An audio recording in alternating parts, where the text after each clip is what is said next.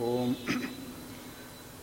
जन्माद्यस्य यतोऽन्वयादितरतश्च अर्थेष्वभिघ्नस्वराट् तेने ब्रह्महृदाय आदिकवये मुह्यन्ति यं सूरयः। तेजो वारिमृदां यथा विनिमयो यत्र त्रिसर्गो मृषा। धाम्ना स्वेन सदा निरस्तकुहकं। सत्यं परं धीमहि। धर्मः प्रोज्झितकैतवोऽत्र परमो निर्मत्सराणां सतां। वेद्यं वास्तवमत्र वस्तु शिवदं तापत्रयोन्मूलनं। श्रीमद्भागवते महामुनिकृते किं वा परैरीश्वरः? सद्यो हृद्यवरुध्यतेऽत्र कृतिभिः शुश्रूषुभिस्तत्क्षणात् निगमकल्पतरोर्गलितं फलं शुकमुखादमृतद्रवसंयुतं। पिबत भागवतं रसमालयं मुहुरहो रसिका भुवि भावुकाः यं प्रव्रजन्तमनुपेतमपेतकृत्यं द्वैपायनो विरहकातर आजुहाव पुत्रेति तय स पुत्रेति तन्मयतया तरवोऽपि नेदुः तं सर्वभूतहृदयं मुनिमानतोऽस्मि। यस्वानुभावम् अखिलश्रुतिसारमेकम् अध्यात्मदीपम् अतितितीर्षतां तमोन्धं संसारिणां करुणयाः पुराणगुह्यं तं व्याससोनमुपयामि गुरुं मुनीनां। नारायणं नमस्कृत्य नरं चैव नरोत्तमं। देवीं सरस्वतीं व्यासं ततो ग्रन्थमुदीरये।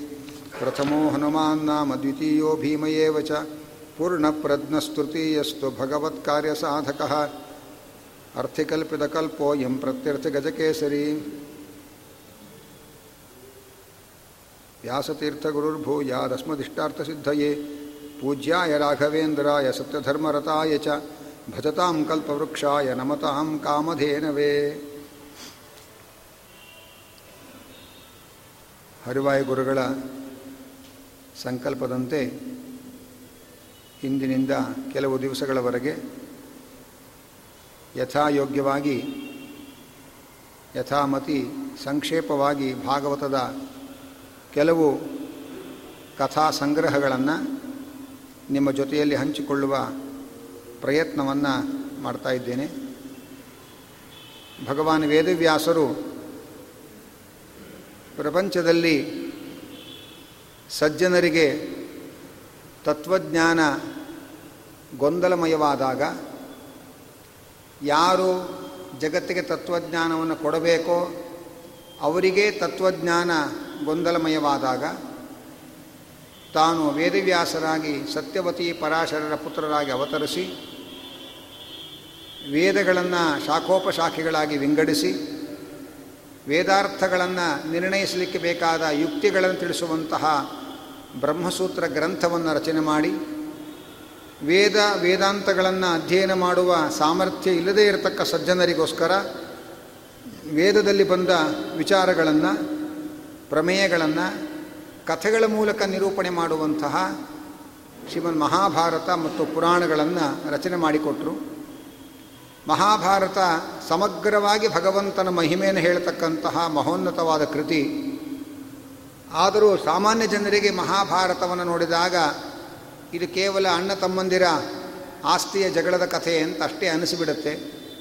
ಆದ್ದರಿಂದ ಸಾಮಾನ್ಯ ಜನರಿಗೂ ಭಗವಂತನ ಮಹಿಮೆಯನ್ನು ನಿರೂಪಿಸುವಂತಹ ಮತ್ತೊಂದು ಪುರಾಣ ಸಂಹಿತೆ ರಚನೆಯಾಗಬೇಕು ಅಂತ ವೇದಿವ್ಯಾಸರು ಮನಸ್ಸಿನಲ್ಲಿ ಸಂಕಲ್ಪ ಮಾಡಿಕೊಂಡಿದ್ದಾರೆ.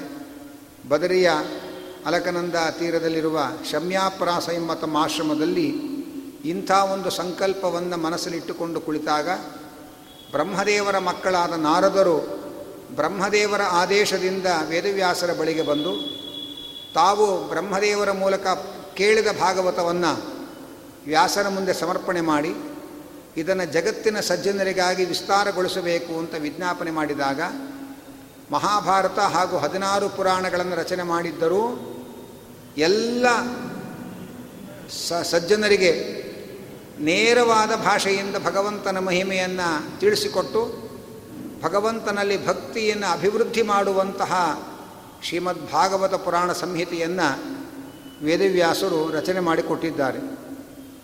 ಆರಂಭದಲ್ಲಿ ಭಗವಂತನ ಒಂದು ಸ್ತೋತ್ರವನ್ನು ಮಾಡಿ ಮಂಗಳಾಚರಣೆಯಿಂದ ಗ್ರಂಥವನ್ನು ಆರಂಭ ಮಾಡ್ತಾರೆ. ಭಗವಂತನನ್ನು ನಾವೆಲ್ಲರೂ ಕೂಡ ಧ್ಯಾನ ಮಾಡಬೇಕು. ಸತ್ಯಂ ಪರಂ ಧೀಮಹಿ. ಭಗವಂತನನ್ನು ಧ್ಯಾನ ಮಾಡಬೇಕು. ದೇವರನ್ನು ಧ್ಯಾನ ಮಾಡಬೇಕಾಗಿದ್ದರೆ ದೇವರು ಅಂದರೆ ಯಾರು, ಹೇಗಿದ್ದಾನೆ ಅಂತ ತಿಳ್ಕೊಳ್ಳದೆ ಅವನನ್ನು ಧ್ಯಾನ ಮಾಡಲಿಕ್ಕಾಗಲ್ಲ. ಅದಕ್ಕೆ ಭಗವಂತ ಹೇಗಿದ್ದಾನೆ ಅಂದರೆ ಅವನು ಅನಂತ ಗುಣ ಪರಿಪೂರ್ಣನಾಗಿದ್ದಾನೆ ನಿರ್ದೋಷನಾಗಿದ್ದಾನೆ, ಯಾರು ದೋಷರಹಿತ, ಅನಂತ ಗುಣ ಪರಿಪೂರ್ಣ ಅವನೇ ಪರಬ್ರಹ್ಮ, ಅವನನ್ನು ಧ್ಯಾನ ಮಾಡಬೇಕು. ಹಾಗೆ ಅಂತ ತಿಳಿಸ್ತಾ ಇದ್ದಾರೆ. ಆದರೆ ಇಷ್ಟೇ ಹೇಳಿದಾಗ ಅಂಥ ದೇವರು ಇರಲಿಕ್ಕೆ ಸಾಧ್ಯವಿಲ್ಲ ಅಂತ ನಮಗನ್ಸುತ್ತೆ. ಯಾಕೆಂದರೆ ನಾವು ನೋಡ್ತಾ ಇರತಕ್ಕ ಪ್ರಪಂಚದಲ್ಲಿ ಗುಣದೋಷಗಳ ಕಲಬೆರಕೆಯ ವ್ಯಕ್ತಿತ್ವದವರನ್ನೇ ನಾವು ನೋಡ್ತಾ ಇದ್ದೇವೆ ಹೊರತು ಯಾವ ದೋಷದ ಸಂಪರ್ಕವೂ ಇಲ್ಲದ ಕೇವಲ ಗುಣಗಳೇ ತುಂಬಿದ ಒಂದು ವ್ಯಕ್ತಿತ್ವವನ್ನೇ ನಾವು ಕಂಡಿಲ್ಲ. ಆದ್ದರಿಂದ ಅಂತಹ ನಿರ್ದೋಷ ಗುಣಪೂರ್ಣ ವ್ಯಕ್ತಿ ಇರಲಿಕ್ಕೆ ಸಾಧ್ಯವಿಲ್ಲ. ಹಾಗೆ ಅಂತ ನಮ್ಮ ಮನಸ್ಸಿಗೆ ಅನಿಸುತ್ತೆ. ಅದಕ್ಕೋಸ್ಕರ ಅಂಥ ಒಬ್ಬ ಭಗವಂತ ಇದ್ದಾನೆ ಅಂತ ನಮಗೆ ತಿಳಿಸಿಕೊಡುವುದಕ್ಕೋಸ್ಕರ ಮತ್ತೊಂದು ವಿಚಾರವನ್ನು ಹೇಳ್ತಾರೆ ಜನ್ಮಾದ್ಯಸೇತಃ. ನಾವು ಕಾಣ್ತಾ ಇರತಕ್ಕಂತಹ ಈ ಪ್ರಪಂಚ ಏನಿದೆ, ಈ ಪ್ರಪಂಚದಲ್ಲಿ ಸಣ್ಣ ಪುಟ್ಟ ಜಡ ವಸ್ತುಗಳನ್ನು ನೋಡಿದಾಗಲೂ ಕೂಡ ಇದನ್ನು ರಚನೆ ಮಾಡಿದ ಒಬ್ಬ ನಿರ್ಮಾತೃ ಇದ್ದಾನೆ ಅಂತ ನಾವು ಊಹಿಸಿಕೊಳ್ತೇವೆ. ಒಂದು ಪುಟ್ಟ ಗಡಿಯಾರ ಇರಬಹುದು, ಒಂದು ಪುಟ್ಟ ಗಡಿಗೆ ಇರಬಹುದು. ಯಾವುದನ್ನೇ ನೋಡಿದ್ರೂ ಇದನ್ನು ಯಾರೋ ಒಬ್ಬ ಬುದ್ಧಿವಂತ ತಯಾರು ಮಾಡಿದ್ದಾನೆ ಅಂತ ನಾವು ತಿಳ್ಕೊಳ್ತೇವೆ. ಹಾಗೆ ಚೇತನರಲ್ಲಿ ಒಬ್ಬ ಮಗುವನ್ನು ನಾವು ನೋಡಿದರೆ ಈ ಮಗುವಿಗೆ ಜನ್ಮ ಕೊಟ್ಟ ಒಬ್ಬ ತಂದೆ ತಾಯಿಗಳಿದ್ದಾರೆ ಅಂತ ನಾವು ತಿಳ್ಕೊಳ್ತೇವೆ. ಈ ಯುಕ್ತಿಯಿಂದಲೇ ವಿಚಾರ ಮಾಡಿದಾಗ ಜನ್ಯವಾದ ಅನೇಕ ಜಡವಸ್ತುಗಳಿಗೆ ಒಬ್ಬ ನಿರ್ಮಾಪಕ ಇರುವಂತೆ ನಾವು ಕಣ್ಣಿಗೆ ಕಾಣ್ತಾ ಇರತಕ್ಕಂತಹ ಈ ಪ್ರಪಂಚ ಏನಿದೆ, ಇಂಥ ಅದ್ಭುತವಾದ ಪ್ರಪಂಚಕ್ಕೂ ಒಬ್ಬ ನಿರ್ಮಾತೃ ಇರಬೇಕು.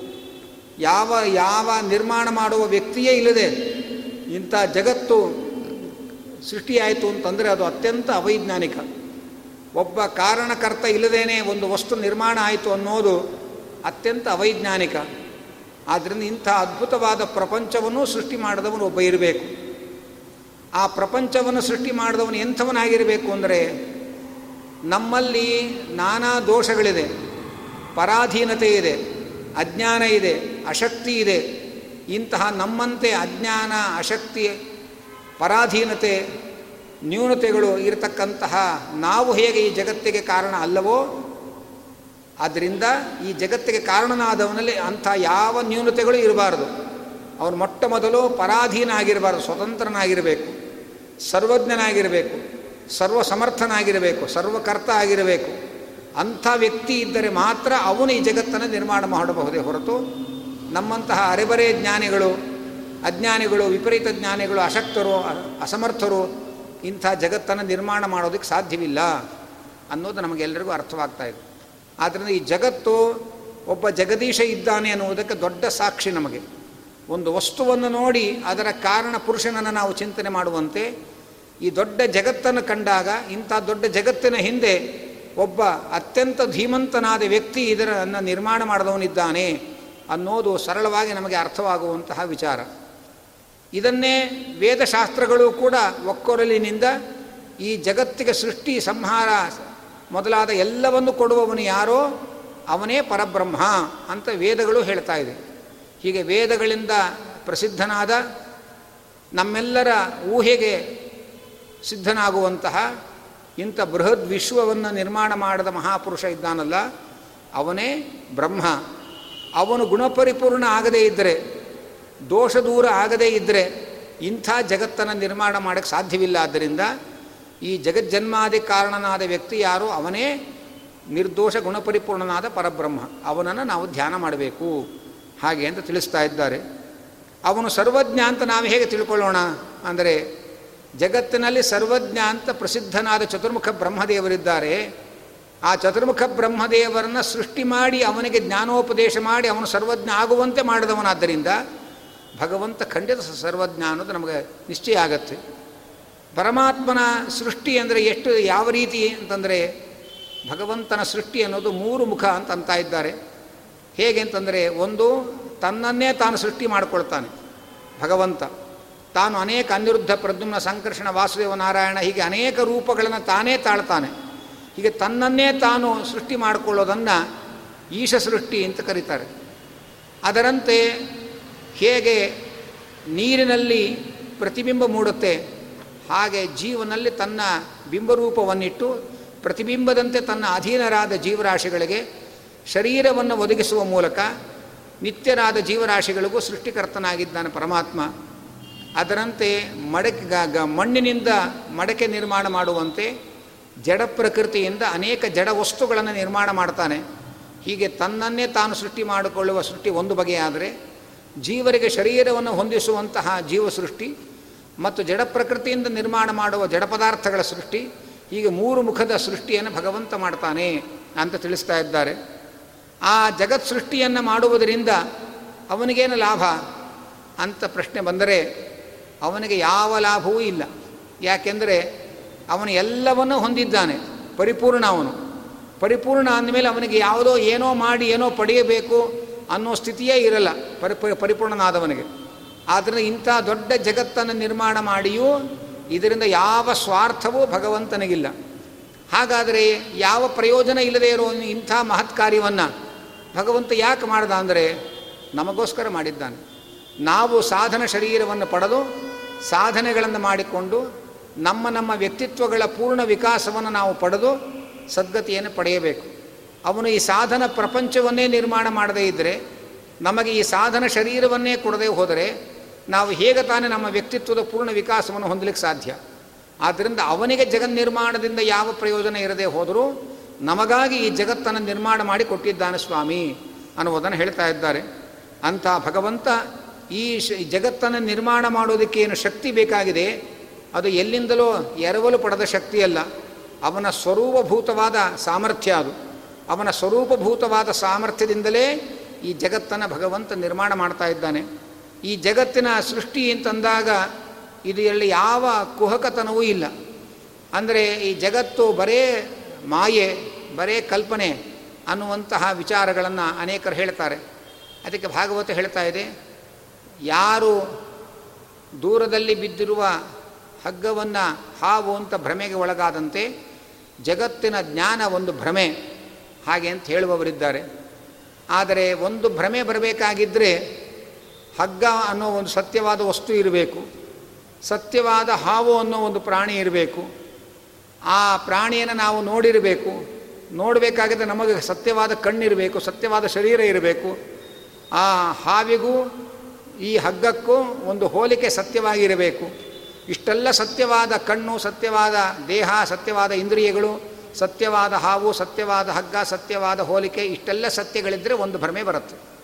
ಹಾಗೆ ಜಗತ್ತಿನ ಭ್ರಮೆ ಬರಬೇಕಾಗಿದ್ದರೆ ಒಂದು ಸತ್ಯವಾದ ಪ್ರಪಂಚ ಇರಬೇಕು, ಅದನ್ನು ನಾವು ನೋಡಿರಬೇಕು, ಅದರ ಹೋಲಿಕೆ ಬ್ರಹ್ಮನಲ್ಲಿ ಕಾಣ್ತಾ ಇರಬೇಕು, ಆಗ ಬ್ರಹ್ಮನನ್ನು ನೋಡಿ ಜಗತ್ತಿನ ಭ್ರಮೆ ಬರಬೇಕು. ಅದು ಕಣ್ಣಿಗೆ ಕಾಣೋ ಪ್ರಪಂಚವನ್ನು ಸತ್ಯ ಅಂತ ಒಪ್ಕೊಳ್ಳೋದು ಬಿಟ್ಟು ಇನ್ನೊಂದು ಪ್ರಪಂಚವನ್ನು ಸತ್ಯ ಇದೆ ಅಂತ ಒಪ್ಕೊಂಡು ಎರಡೆರಡು ಸತ್ಯವಾದ ಪ್ರಪಂಚವನ್ನು ಒಪ್ಕೊಂಡು ಒದ್ದಾಡೋ ಬದಲು ನಾವು ಪ್ರತಿನಿ ಪ್ರತಿ ಕ್ಷಣದಲ್ಲಿ ಅನುಭವ ಅನುಭವಿಸ್ತಾ ಇರತಕ್ಕಂಥ ಈ ಪ್ರಪಂಚವನ್ನೇ ಸತ್ಯ ಅಂತ ಒಪ್ಕೊಳ್ಳೋದು ನ್ಯಾಯವಾದದ್ದು. ಮತ್ತು ಸತ್ಯವಾದದ್ದನ್ನು ಸೃಷ್ಟಿ ಮಾಡೋಕ್ಕೆ ಯಾರಿಗೆ ಶಕ್ತಿ ಇಲ್ಲ, ಅಂಥವರು ಖೋಟಾ ಸೃಷ್ಟಿ ಮಾಡ್ತಾರೆ. ಭಗವಂತ ಸರ್ವ ಸಮರ್ಥ ಆದ್ದರಿಂದ ಅವನು ಸುಳ್ಳು ಸುಳ್ಳು ವಿಚಾರಗಳನ್ನು ಸೃಷ್ಟಿ ಮಾಡೋ ಅವಶ್ಯಕತೆಯೇ ಇಲ್ಲ ಅವನಿಗೆ. ಸತ್ಯವಾದ ಪ್ರಪಂಚವನ್ನೇ ಸೃಷ್ಟಿ ಮಾಡೋ ಶಕ್ತಿ ಇರೋನು ದೇವರು. ಆದ್ದರಿಂದ ಅವನು ಸುಳ್ಳು ಪ್ರಪಂಚವನ್ನು ನಿರ್ಮಾಣ ಮಾಡೋದಕ್ಕೆ ಸಾಧ್ಯ ಇಲ್ಲ. ಆದ್ದರಿಂದ ಅವನು ನಿರ್ಮಾಣ ಮಾಡಿರುವ ಈ ಪ್ರಪಂಚ ಅತ್ಯಂತ ಸತ್ಯ. ಸತ್ಯ ಅನ್ನೋದು ಎರಡು ವಿಧ. ಸ್ವತಂತ್ರವಾದ ಸತ್ಯ, ಪರಾಧೀನವಾದ ಸತ್ಯ ಅಂತ. ಭಗವಂತ ಸ್ವತಂತ್ರನಾದ ಸತ್ಯ, ಜಗತ್ತು ಅವನ ಅಧೀನವಾದ ಸತ್ಯವಾದ ಪ್ರಪಂಚ. ಪರಮಾತ್ಮ ನಿತ್ಯ, ನಿತ್ಯವಾದ ಸತ್ಯ, ಜಗತ್ತು ಅನಿತ್ಯವಾದ ಸತ್ಯ. ಹೀಗೆ ಸತ್ಯದಲ್ಲಿ ಎರಡು ಎರಡು ಕ್ರಮ. ಒಂದು ಪರಾಧೀನ ಸತ್ಯ, ಒಂದು ಸ್ವತಂತ್ರ ಸತ್ಯ. ಒಂದು ನಿತ್ಯವಾದ ಸತ್ಯ, ಒಂದು ಅನಿತ್ಯವಾದ ಸತ್ಯ. ಈ ಜಗತ್ತು ಪರಾಧೀನವಾದ ಸತ್ಯವಾದ ಪ್ರಪಂಚ ಮತ್ತು ಅನಿತ್ಯವಾದ ಪ್ರಪಂಚ ಜಗತ್ತಿಗೆ ಸೃಷ್ಟಿ ಸಂಹಾರಗಳೆಲ್ಲ ಇದೆ. ಭಗವಂತ ಸ್ವತಂತ್ರನಾದ ಸತ್ಯ ಮತ್ತು ನಿತ್ಯನಾದ ಸತ್ಯ ಅವನು ಎಂಬುದಾಗಿ ಅದನ್ನು ಶಾಸ್ತ್ರಗಳು ಹೇಳ್ತಾ ಇದೆ. ಅಂಥ ಭಗವಂತನನ್ನು ನಾವು ಧ್ಯಾನ ಮಾಡಬೇಕು ಅಂತ ಆರಂಭದಲ್ಲಿ ಹೇಳ್ತಾ ಇದ್ದಾರೆ. ಅಲ್ಲಿಂದ ಮುಂದೆ ಭಾಗವತವನ್ನು ಅಧ್ಯಯನ ಮಾಡೋಕ್ಕೆ ತೊಡಗಬೇಕಾಗಿದ್ದರೆ ಭಾಗವತ ಏನು ಹೇಳುತ್ತೆ ಅನ್ನೋದನ್ನು ಮೊದಲು ತಿಳ್ಕೊಳ್ಬೇಕು. ಗ್ರಂಥ ಯಾವುದೇ ಪುಸ್ತಕವನ್ನು ಕೈ ಕೊಟ್ಟು ಓದ್ರಿ ಅಂದರೆ ಇದು ಏನು ಸಬ್ಜೆಕ್ಟನ್ನು ಹೇಳುತ್ತೆ ಅಂತ ಕೇಳ್ತೇವೆ ನಾವು. ಅದನ್ನು ಅಲ್ಲಿ ಹೇಳಿರೋ ಸಬ್ಜೆಕ್ಟ್ ನಮಗೆ ಉಪಯೋಗ ಇದ್ದರೆ ನಾವು ಅದನ್ನು ಓದ್ತೇವೆ. ಯಾರಿಗೆ ಗನ್ನ ಮ್ಯಾ ಲೆಕ್ಕದ ಗಂಧಗಾಳಿ ಇಲ್ಲ, ಅವರಿಗೆ ದೊಡ್ಡ ಅಕೌಂಟ್ಸ್ ಬುಕ್ ತೊಗೊಂಡು ಕೊಟ್ಟರೆ ಪ್ರೆಸೆಂಟೇಷನ್ ಕೊಟ್ಟರೆ ತೊಗೊಂಡು ಏನು ಮಾಡ್ತಾರೆ ಅವರು? ಅವರು ಪ್ರಸಾದಕ್ಕೆ ತೊಗೊಂಡು ಹೋಗ್ತಾರೆ ಕಟ್ಟ ಪಟ್ಟಣ ಕಟ್ಕೊಂಡು ಇಟ್ಕೋತಾರೆ ಅಷ್ಟೇ ಅವರು. ಯಾಕಂದ್ರೆ ಅವ್ರಿಗೆ ಅದರ ಪರಿಜ್ಞಾನ ಇರಲ್ಲ. ಹಾಗೆ ಯಾವುದರ ಜ್ಞಾನ, ಯಾವುದು ಯಾರಿಗೆ ಉಪಯೋಗ ಆಗುತ್ತೆ? ಅದು ಅವರಿಗೆ ಗ್ರಾಹ್ಯ ಆಗುತ್ತೆ. ಆದ್ದರಿಂದ ಭಾಗವತ ಏನು ಹೇಳ್ತಾ ಇದೆ? ನಮಗೆ ಸಂಬಂಧಪಡುವಂಥದ್ದು ಏನಾದರೂ ಹೇಳ್ತಾ ಇದೆಯಾ? ಹಾಗೆ ಅಂತಂದರೆ ಆ ಭಾಗವತ ಭಗವಂತನ ಮಹಿಮೆಯನ್ನು ಹೇಳ್ತಾ ಇದೆ? ಭಗವಂತ ಎಲ್ಲರಿಗೂ ಸಂಬಂಧಪಡೋನು. ಶಾಸ್ತ್ರಕ್ಕೂ ಲೌಕಿಕ ಗ್ರಂಥಕ್ಕೂ ಅದೇ ವ್ಯತ್ಯಾಸ. ಲೌಕಿಕ ಗ್ರಂಥದಲ್ಲಿ ಕೆಲವು ಗ್ರಂಥಗಳು ಕೆಲವರಿಗೆ ಮಾತ್ರ ಮೀಸಲು. ಕಾಮನ್ನಾಗಿ ಯಾವ ಗ್ರಂಥ ಎಲ್ಲರೂ ಓದುವಂಥದ್ದಿರಲ್ಲ. ಶಾಸ್ತ್ರ ಎಲ್ಲರಿಗೂ ಬೇಕಾದದ್ದು. ಯಾರ್ಯಾರಿಗೆ ಧರ್ಮದಲ್ಲಿ ನಂಬಿಕೆ ಇದೆ, ದೇವರಲ್ಲಿ ನಂಬಿಕೆ ಇದೆ, ಅವರೆಲ್ಲರಿಗೂ ಬೇಕಾಗಿರ್ತಕ್ಕಂಥದ್ದು ಶಾಸ್ತ್ರ. ಆದ್ದರಿಂದ ಆ ಶಾಸ್ತ್ರ ಭಗವಂತನನ್ನು ಹೇಳ್ತಾ ಇರೋದ್ರಿಂದಲೇ ಇದಕ್ಕೆ ಭಾಗವತ, ಭಗವಂತನಿಗೆ ಸಂಬಂಧಪಟ್ಟದ್ದಾದ್ದರಿಂದ ಇದಕ್ಕೆ ಭಾಗವತ ಅಂತ ಹೆಸರಿದಕ್ಕೆ ಬರೇ ಭಗವಂತನನ್ನು ಮಾತ್ರ ಹೇಳೋದಲ್ಲ, ಭಗವಂತನ ಅನುಗ್ರಹ ಪಡೆಯಬೇಕಾಗಿದ್ದರೆ ಏನು ಬೇಕು ಅದನ್ನು ಭಾಗವತ ಹೇಳ್ತಾ ಇದೆ. ಅಂದರೆ ಭಗವಂತನ ಅನುಗ್ರಹವನ್ನು ಪಡೆಯಲಿಕ್ಕೆ ಬೇಕಾದ ಭಾಗವತ ಧರ್ಮಗಳು ಅಂತ ಏನಿದೆ? ಆ ಭಾಗವತ ಧರ್ಮಗಳ ವಿವರಣೆಯನ್ನು ಕೂಡ ಭಾಗವತ ಹೇಳ್ತಾ ಇದೆ. ಆದ್ದರಿಂದಲೇ ಭಗವಂತನಿಗೆ ಸಂಬಂಧಪಟ್ಟ ಧರ್ಮವನ್ನು ಹೇಳೋದ್ರಿಂದ ಭಾಗವತ, ಭಗವಂತನಿಗೆ ಸಂಬಂಧಪಟ್ಟದ್ದನ್ನು ಹೇಳೋದ್ರಿಂದ ಭಾಗವತ, ಭಗವಂತನಿಗೆ ಸಂಬಂಧಪಟ್ಟ ಭಕ್ತರ ಕಥೆಯನ್ನು ಹೇಳೋದ್ರಿಂದ ಇದು ಭಾಗವತ. ಆ ಭಾಗವತ ನಿರೂಪಣೆ ಮಾಡುವ ಧರ್ಮ ಎಂಥದ್ದು ಅಂದರೆ ಅತ್ಯಂತ ಪ್ರಾಮಾಣಿಕವಾದ ಧರ್ಮ. ಯಾಕೆಂದರೆ ಧರ್ಮ ಅಪ್ರಾಮಾಣಿಕವಾದರೆ ಅದು ಧರ್ಮ ಅಂತಲೇ ಅನಿಸ್ಕೊಳ್ಳಲ್ಲ. ಭಗವಂತನ ಪೂಜೆಗೆ ತರುವ ಹೂವು ಕೂಡ ಕದ್ದು ತಂದಿರಬಾರದು ಅಂತ ಶಾಸ್ತ್ರ ಹೇಳುತ್ತೆ. ಯಾರ್ದೋ ಕಾಂಪೌಂಡ್ ಮೇಲೆ ಹಾರಿ, ಯಾರ್ದೋ ಕಾಂಪೌಂಡ್ ಮರಕ್ಕೆ ಕಲ್ಲು ಹೊಡೆದು ಅದನ್ನು ಕದ್ಕೊಂಬಂದು ನೀ ಪೂಜೆ ಮಾಡಿದ್ರೆ ವೇಸ್ಟು ಅಂತ ಶಾಸ್ತ್ರ ಹೇಳುತ್ತೆ. ಆದ್ದರಿಂದ ಪ, ಪೂಜೆಗೆ ಏನೇನು ಸಲಕರಣೆಗಳು ಬೇಕೋ ಅದು ಯಾವುದು ಕದ್ದು ತಂದಿರಬಾರದು. ಅದೆಲ್ಲ ನ್ಯಾಯವಾದ ಸಂಪಾದನೆ ಅಂತ ಸಂಪಾದಿಸಿರ್ತಕ್ಕ ದ್ರವ್ಯ ಆಗಿರಬೇಕು. ಹಾಗಿರಬೇಕಾದ್ರೆ ಆ ಧರ್ಮದಲ್ಲಿ ಅಪ್ರಾಮಾಣಿಕತೆ ಸೇರಿಕೊಂಡ್ರೆ ಅದನ್ನು ಧರ್ಮ ಅಂತಲೇ ಕರೆಯಲ್ಲ. ಆದರೆ ಭಗ ಭಾಗವತ ನಿರೂಪಣೆ ಮಾಡೋ ಧರ್ಮ ಸಾತ್ವಿಕರು ಅನುಷ್ಠಾನ ಮಾಡಬೇಕಾದ ನಿಷ್ಕಪಟವಾದ ಧರ್ಮ. ಅದನ್ನೇ ಭಾಗವತ ಹೇಳ್ತಾ ಇದೆ. ಅಂತಹ ಭಾಗವತವನ್ನು ಭಾಗವತ ಪ್ರತಿಪಾದನೆ ಮಾಡೋ ವಿಷಯ ಇದೆಯಲ್ಲ, ಭಗವಂತ. ಆ ಭಗವಂತನನ್ನು ತಿಳಿಸ್ತಾ ಇದೆ, ಹೌದು. ಆದರೆ ನಾವ್ಯಾಕೆ ಭಗವಂತನ ತಿಳ್ಕೋಬೇಕು? ಅದರಿಂದ ನಮಗೇನು ಉಪಯೋಗ? ಅಂದರೆ ತಾಪತ್ರಯೋನ್ಮೂಲನಂ. ನಾವು ಏನು ತಾಪಗಳಿಗೆ ಒಳಗಾಗಿ ಸಂತ, ಸಂತಪ್ತರಾಗಿದ್ದೇವೆ ಈ ಆದಿಭೌತಿಕ ಆಧ್ಯಾತ್ಮಿಕ, ಆದಿದೈವಿಕ ಎಂಬ ಮೂರು ಬಗೆಯ ತಾಪಗಳನ್ನು ಬುಡಸಹಿತವಾಗಿ ಪರಿಹಾರ ಮಾಡತಕ್ಕಂಥವನು ಭಗವಂತ. ಅಂಥ ಭಗವಂತನನ್ನು ಭಾಗವತ ಹೇಳ್ತಾ ಇದೆ. ಭಾಗವತದ ಮೂಲಕ ಆ ಭಗವಂತನನ್ನು ತಿಳ್ಕೊಂಡ್ರೆ ನಮ್ಮ ತಾಪತ್ರಯಗಳ ಪರಿಹಾರ ಆಗುತ್ತೆ. ಎಲ್ಲ ಬಗೆಯಾದ ಮಂಗಳವನ್ನು ಉಂಟು ಮಾಡುತ್ತೆ. ಅಂತಹ ಭಾಗವತ ಇದು. ಭಾಗವತ ಓದೋದರಿಂದ ಏನು ಪ್ರಯೋಜನ ಏನು? ಹಾಗೆಂತಂದರೆ ಎಲ್ಲ ಸಾಧನೆ ಮಾಡಿಕೊಂಡು ಕೊನೆಯ ಜನ್ಮದಲ್ಲಿ ನಾವಿದ್ದರೆ ಭಾಗವತ ಕೇಳಿದ ಕೂಡಲೇ ನಮ್ಮ ಹೃದಯದಲ್ಲಿ ನಮಗೆ ಭಗವಂತನ ದರ್ಶನ ಆಗುತ್ತೆ. ಪರೀಕ್ಷಿತ್ ಮಹಾರಾಜರು ಕೊನೆಯ ಜನ್ಮದಲ್ಲಿದ್ದರವರು ಎಲ್ಲ ಸಾಧನೆ ಬೇರೆ ಬೇರೆ ಜನ್ಮಗಳಲ್ಲಿ ಮಾಡಿಕೊಂಡಿದ್ದರು ಕೊನೆಯ ಜನ್ಮದಲ್ಲಿದ್ದರು ಭಾಗವತ ಕೇಳಿದ ಕೂಡಲೇ ಅವರು ಮೋಕ್ಷಕ್ಕೆ, ಭಗವಂತನ ಸನ್ನಿ ಲೋಕಕ್ಕೆ ಹೋದರು ಅವರು ಆದ್ದರಿಂದ ನಾವು ಆ ಕೊನೆಯ ಜನ್ಮ ಅಲ್ಲದೇ ಇದ್ದರೆ ಭಾಗವತವನ್ನು ಓದಿದರೆ ಭಗವಂತನ ಅನುಗ್ರಹಕ್ಕೆ ಪಾತ್ರ ಆಗ್ತೇವೆ. ಭಗವಂತನ ಬಳಿಗೆ ಹೋಗುವ ದಾರಿ ನಮಗೆ ಸಿಗತ್ತೆ. ಅದೇ ಭಾಗವತ ಶ್ರವಣದ ಮಹಾಫಲ. ಅದೇನು ಭಾಗವತಕ್ಕೆ ಇಷ್ಟ್ಯಾಕೆ ಮಹತ್ವ? ಯಾಕೆ ಭಾಗವತ ನಾವು ಅಂಥ ಅಷ್ಟು ಗೌರವ ಕೊಟ್ಟು ಓದಬೇಕಾಗಿರೋದು? ಅಂಥ ಮಹತ್ವ ಏನು ಅದರಲ್ಲಿ? ಅಂದರೆ ಇದು ವೇದದ ಸಾರ ತುಂಬಿದ ಹಣ್ಣು. ಮರದ ಹಣ್ಣಿನಲ್ಲಿ ನಾವು ಹೇಗೆ ಆಸಕ್ತಿಯನ್ನು ಬೆಳೆಸ್ಕೋತೇವೆ? ಹಾಗೆ ಎಲ್ಲ ವೇದಗಳ ಸಾರವನ್ನು ತನ್ನೊಳಗೆ ತುಂಬಿಕೊಂಡ ಭಾಗವತ ಅನ್ನುವ ಕಲ್ಪವೃಕ್ಷದ ಹಣ್ಣು ವೇದ ಅನ್ನುವ ಕಲ್ಪವೃಕ್ಷದ ಹಣ್ಣು ಭಾಗವತ. ಆ ಮರದ ತುದಿಯಲ್ಲಿರುವ ಹಣ್ಣು ಕೈಗೆ ಎಟುಕದೆ ಚಿಕ್ಕವರು ಶ್ರಮ ಪಡ್ತಾ ಇರುವಾಗ ದೊಡ್ಡವರು ಆ ಹಣ್ಣು ಕೈಗೆ ಸಿಗುವಂತೆ ಮಾಡಿದರೆ ಬಿ, ಉದುರಿಸಿ ಆ ಹಣ್ಣು ಕೈಗೆ ಸಿಗುವಂತೆ ಮಾಡಿದರೆ ನಾವು ಹೇಗೆ ಅವರ ಉಪಕಾರವನ್ನು ಸ್ಮರಣೆ ಮಾಡಿಕೊಳ್ತೇವೆ? ಹಾಗೆ ವೇದ ಅನ್ನುವ ಕಲ್ಪವೃಕ್ಷದ ತುಟ್ಟ ತುದಿಯಲ್ಲಿ ಬಿಟ್ಟಿರುವ ಒಳ್ಳೆಯ ಹಣ್ಣು ಅಂದರೆ ಶ್ರೀಮದ್ ಭಾಗವತ ಅದು ನಮ್ಮ ಕೈಗೆ ಎಟುಕುವಂತೆ ನಮಗೆ ಒದಗಿಸಿಕೊಟ್ಟವರು ಮಹಾನುಭಾವರಾದ ವೇದವ್ಯಾಸರು, ಶುಕಾಚಾರ್ಯರು. ಆ ಹಣ್ಣು ಸಿಹಿ ಇದೆಯೋ ಕಹಿ ಇದೆಯೋ ಒಗರಿದೆಯೋ ಯಾರು ಗೊತ್ತು? ಅಂದರೆ ಗಿಳಿ ಕಚ್ಚಿದ ಹಣ್ಣು ಅಂತ ಅಂದಮೇಲೆ ಅದು ಸಿಹಿಯಾಗೇ ಇರುತ್ತೆ ಅಂತ ಒಂದು ನಾವು ತಿಳ್ಕೊಳ್ತೇವೆ. ಹಾಗೆ ಶುಕಾಚಾರ್ಯರೇ ಮೊದಲಾದ ಜ್ಞಾನಿಗಳು ಭಾಗವತ ಅನ್ನುವ ಹಣ್ಣಿನ ಸವಿಯನ್ನು ಅನುಭವಿಸಿ ಕೃತಾರ್ಥರಾದವರು. ಆದ್ದರಿಂದ ಶ್ರೀಮದ್ ಭಾಗವತ ಅಂತ ರಸವತ್ತಾದ ವೇದ ಅನ್ನುವ ಕಲ್ಪವೃಕ್ಷದ ತುಟ್ಟ ತುದಿಯಿಂದ ಭಗವಂತನೇ ಉದುರಿಸಿಕೊಟ್ಟ ರಸಪೂರಿ ಹಣ್ಣು ಶ್ರೀಮದ್ ಭಾಗವತ ಆ ಭಾಗವತವನ್ನು ಎಂಥ ಹಣ್ಣು ಅಂದರೆ, ಇದು ಬರೇ ಸಿಪ್ಪೆ, ಬೀಜವನ್ನೆಲ್ಲ ಬಿಸಾಕಿ ಮಧ್ಯದ ಮಾತ್ರ ತಿನ್ನುವಂತಹ ಹಣ್ಣಲ್ಲ ಇದು. ಇದು ಕುಡಿಯುವ ಹಣ್ಣು ಇದು ಪಿಬತ ಅಂತಾರೆ. ಹಣ್ಣು ಕುಡಿಯಿರಿ ಭಾಗವತ ಹಣ್ಣು. ಯಾಕೆಂದರೆ ಇದರ ತುಂಬ ರಸವೇ ತುಂಬಿದೆ. ಈ ಜ್ಯೂಸ್ ಹಣ್ಣು ಒಂದು ಸಿಗುತ್ತೆ ನೋಡಿ. ಅದು ಕುಡಿಯೋ ಹಣ್ಣದು. ಆದರೆ ಅದರಲ್ಲೂ ಕೂಡ ಪರಿತ್ಯಾಗ ಮಾಡಿ ಬಿಸಾಕುವಂಥದ್ದು ಅಂಶಗಳಿರುತ್ತೆ ಆದರೆ ಭಾಗವತದಲ್ಲಿ ಸಿಪ್ಪೆ ಇಲ್ಲ, ಸಪ್ಪೆ ಇಲ್ಲ. ಅದರೊಳಗೆ ಸಂಸಾರದ ಬೀಜವನ್ನು ಪರಿಹಾರ ಮಾಡುವಂತಹ ಹಣ್ಣು ಅದು. ಬರೀ ಅದರೊಳಗೆ ಬೀಜ ಇರೋದಲ್ಲ, ಸಂಸಾರ ಪರಿಹಾರಕ್ಕೆ ಅದೇ ಬೀಜ. ಅಂತಹ ಒಂದು ದೊಡ್ಡ ಅಮೃತ, ಅಮೃತದಂತಹ ಸವಿಯಾದ ಹಣ್ಣು. ಅಂಥ ಹಣ್ಣನ್ನು ಸವಿಯಿರಿ ಅಂತ ಇದ್ದಾರೆ. ಸವಿಯಬೇಕಾದರೆ ಎರಡಿರಬೇಕು ಅಂತಾರೆ. ಯಾವುದೇ ಒಂದು ರಸಾಸ್ವಾದ ಆಗಬೇಕಾಗಿದ್ದರೆ ಒಂದು ರಸಿಕತೆ ಇರಬೇಕು, ಭಾವುಕತೆ ಇರಬೇಕು. ಭಾವುಕತೆ ಇಲ್ಲದೆ ಹೋದರೆ ಅದರ ಕೇಳಿದರೂ ನಮ್ಮಲ್ಲಿ ಏನು ಸ್ಪಂದನವೇ ಆಗಲ್ಲ. ಹೃದಯ ಕಮಲ ಅರಳೋದೇ ಇಲ್ಲ ಭಾವುಕತೆ ಇಲ್ಲದೆ ಹೋದರೆ. ರಸಿಕತೆ ಇಲ್ಲದೆ ಹೋದರೆ ಕಥೆಯ ರಸ ಆಸ್ವಾದ ಮಾಡೋಕ್ಕೆ ಆಗೋದಿಲ್ಲ. ಆದ್ದರಿಂದ ರಸಿಕತೆ ಇರಬೇಕು, ಅದು ಸಂಸಾರದ ರಸಿಕತೆ ಅಲ್ಲ, ಅಧ್ಯಾತ್ಮದ ರಸಿಕತೆ ಇರಬೇಕು. ಭಾವುಕತೆ ಅಂತಂದರೆ ಭಾವ ಅಂದರೆ ಭಕ್ತಿ ಅಂತ ಅರ್ಥ ಭಾವುಕ ಅಂದರೆ ಭಕ್ತಿ ಉಳ್ಳವರಾಗಿರಬೇಕು. ಈಗ ಭಕ್ತಿಯಿಂದ ಆ ಕಥೆಯನ್ನು ಆಸ್ವಾದನೆ ಮಾಡಬೇಕಾಗಿದ್ದರೆ ಬೇಕಾದ ರಸಿಕತೆಯೂ ಇರಬೇಕು. ಅದನ್ನು ಆಸ್ವಾದನೆ ಮಾಡಿ ಅದರ ಫಲವನ್ನು ಪಡೀಲಿಕ್ಕೆ ಭಕ್ತಿಯೂ ನಮ್ಮಲ್ಲಿರಬೇಕು ಹೀಗೆ ಭಕ್ತಿಯಿಂದ ರಸಿಕ ರಸಿಕತೆಯಿಂದ ಆಸ್ವಾದನೆ ಮಾಡುವಂತಹ ದೊಡ್ಡ ಪವಿತ್ರವಾದ ಹಣ್ಣು ಶ್ರೀಮದ್ ಭಾಗವತ. ಇಷ್ಟು ಇದರ ಬಗ್ಗೆ ಜಾಹೀರಾತು ಕೊಟ್ಟ ಮೇಲೆ ಯಾರಿಗೆ ಬೇಕೋ ಅವರು ಅದನ್ನು ಶ್ರವಣ ಮಾಡಬಹುದು ಎಂಬ ರೀತಿಯಲ್ಲಿ ತಿಳಿಸ್ತಾ ಇದ್ದಾರೆ. ಹೌದು, ಎಷ್ಟು ಎಷ್ಟು ಕಾಲ ಈ ಭಾಗವತವನ್ನು ಸವಿಬೇಕು ನಾವು ಅಂದರೆ ನಮ್ಮ ದೇಹ ಸವೆಯುವವರೆಗೆ ಸವಿಯಬೇಕಾದ ಹಣ್ಣಿದು. ಆಲಯಂ. ಸಾಯೋವರೆಗೆ ತಿನ್ನಿರಿ ಅಂದರು. ಸಾಯೋವರೆಗೆ ಅಂದರೆ ಹಾಗಾದ್ರೆ ನೆಕ್ಸ್ಟ್ ಜನ್ಮ ತಿನ್ನಬೇಕಾಗಿಲ್ವ ಹಾಗಾದರೆ ಅಂದರೆ ಮತ್ತೆ ಸಾಯದೆ ಮತ್ತೆ ಹುಟ್ಟದೇ ಇರೋ ಹಾಗೆ ಯಾವತ್ತು ಸಾಯ್ತೀರೋ ಅಲ್ಲಿ ತನಕ ತಿನ್ನಬೇಕು ಈಗ ಸತ್ರ ಮತ್ತೆ ಹುಡ್ತಾ ಇರ್ತೇವೆ. ಆ ಹುಟ್ಟು ಸಾವುಗಳು ನಡೀತಾನೆ ಇರುತ್ತೆ. ಮತ್ತೊಮ್ಮೆ ಹುಟ್ಟದೇ ಇರೋ ಹಾಗೆ ಒಂದು ಸಾಯ್ತೇವೆ. ಅದು ಕೊನೆಯ ಸಾವು. ಮತ್ತೆ ಹುಟ್ಟಲ್ಲ. ಆ ಸಾವು ತನಕ ಹಣ್ಣು ತಿಂತಾ ಇರಬೇಕು. ಈ ದೇಹ ಬಿಟ್ಟು ಹೋದರೆ ಮತ್ತೊಂದು ದೇಹ ಬರ್ತಾ ಇರುತ್ತೆ. ಆದರೆ ಇದರೊಳಗೊಂದು ಸೂಕ್ಷ್ಮವಾದ ಲಿಂಗ ಶರೀರ ಅಂತ ಏನಿದೆ, ಅದು ಹೋದ ಮೇಲೆ ಮತ್ತೊಂದು ಶರೀರ ಬರಲ್ಲ. ಆದ್ದರಿಂದ ಈ ದೇಹವನ್ನು ಪರಿತ್ಯಾಗ ಮಾಡುವ ಮರಣ ಬರ್ತಾ ಇರುತ್ತೆ, ಇನ್ನೊಂದು ದೇಹ ಸ್ವೀಕಾರ ಆಗ್ತಾ ಇರುತ್ತೆ. ಅದು ಜನನ ಮರಣಗಳ ಚಕ್ರ ನಡೀತಾ ಇರುತ್ತೆ. ಆದರೆ ಇನ್ನೊಂದು ದೇಹವನ್ನು ಹೊಂದದೆ ಇದ್ದ ದೇಹವನ್ನು ಕಳ್ಕೊಳ್ಳೋದಿದೆಯಲ್ಲ, ಅದನ್ನೇ ಲಿಂಗ ಶರೀರ ಭಂಗ ಅಂತಾರಲ್ಲ. ಅಲ್ಲಿ ತನಕವೂ ಭಾಗವತವನ್ನು ಶ್ರವಣ ಮಾಡ್ತಾ ಇರಬೇಕು.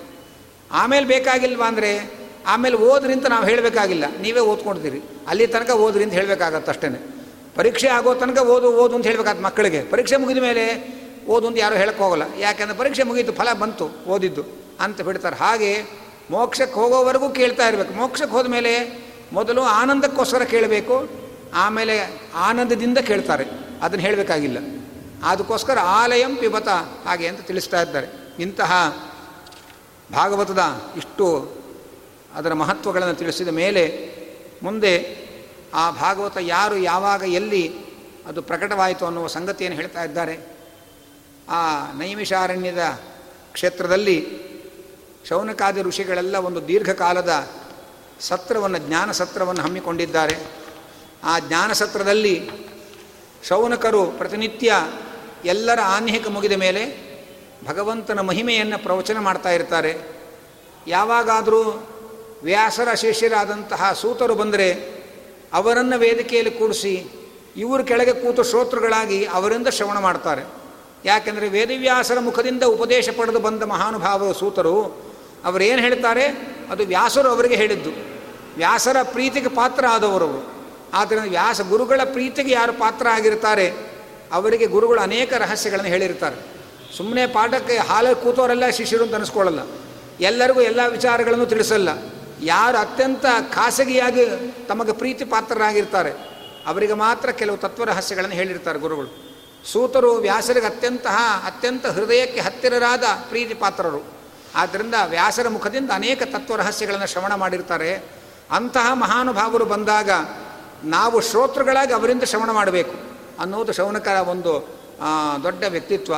ಹಾಗಾಗಿ ಸೂತರು ಬಂದಾಗ ಸೂತರನ್ನು ಆಸನದಲ್ಲಿ ಕೂಡಿಸಿ ಸತ್ಕಾರ ಮಾಡಿ, ವೇದವ್ಯಾಸರ ಕರುಣಾಪಾತ್ರರಾದ ನೀವು ವೇದವ್ಯಾಸರಿಂದ ಕೇಳಿದ ವಿಚಾರಗಳನ್ನು ನಮಗೆ ಉಪದೇಶ ಮಾಡಿರಿ. ಎದುರಿಗೆ ಕುಳಿತಿರ್ತಕ್ಕಂತಹ ನಾವು ಮಾತ್ರ ಶ್ರೋತೃಗಳಲ್ಲ, ಮತ್ತು ಮುಂದೆ ಎಷ್ಟೋ ಜನ ಹುಟ್ಟಿ ಬರ್ತಾರೆ ಶ್ರೋತೃಗಳು, ಭಗವದ್ಭಕ್ತರು. ಅವರೆಲ್ಲರಿಗೂ ಉಪಯೋಗ ಆಗುವ ವಿಚಾರಗಳನ್ನು ನಾವು ನಿಮ್ಮಲ್ಲಿ ಕೇಳ್ತಾ ಇದ್ದೇವೆ. ಅವರೆಲ್ಲರಿಗೂ ಪುರುಸೊತ್ತಿರಲ್ಲ ಪುರುಸೊತ್ತಿರಲ್ಲ ಅಂತ ಹೇಳಕ್ಕೂ ಪುರುಸೊತ್ತಿರಲ್ಲ ಅಷ್ಟು ಗಡಿಬಿಡಿಯಾಗಿರ್ತಾರೆ ಅವರು.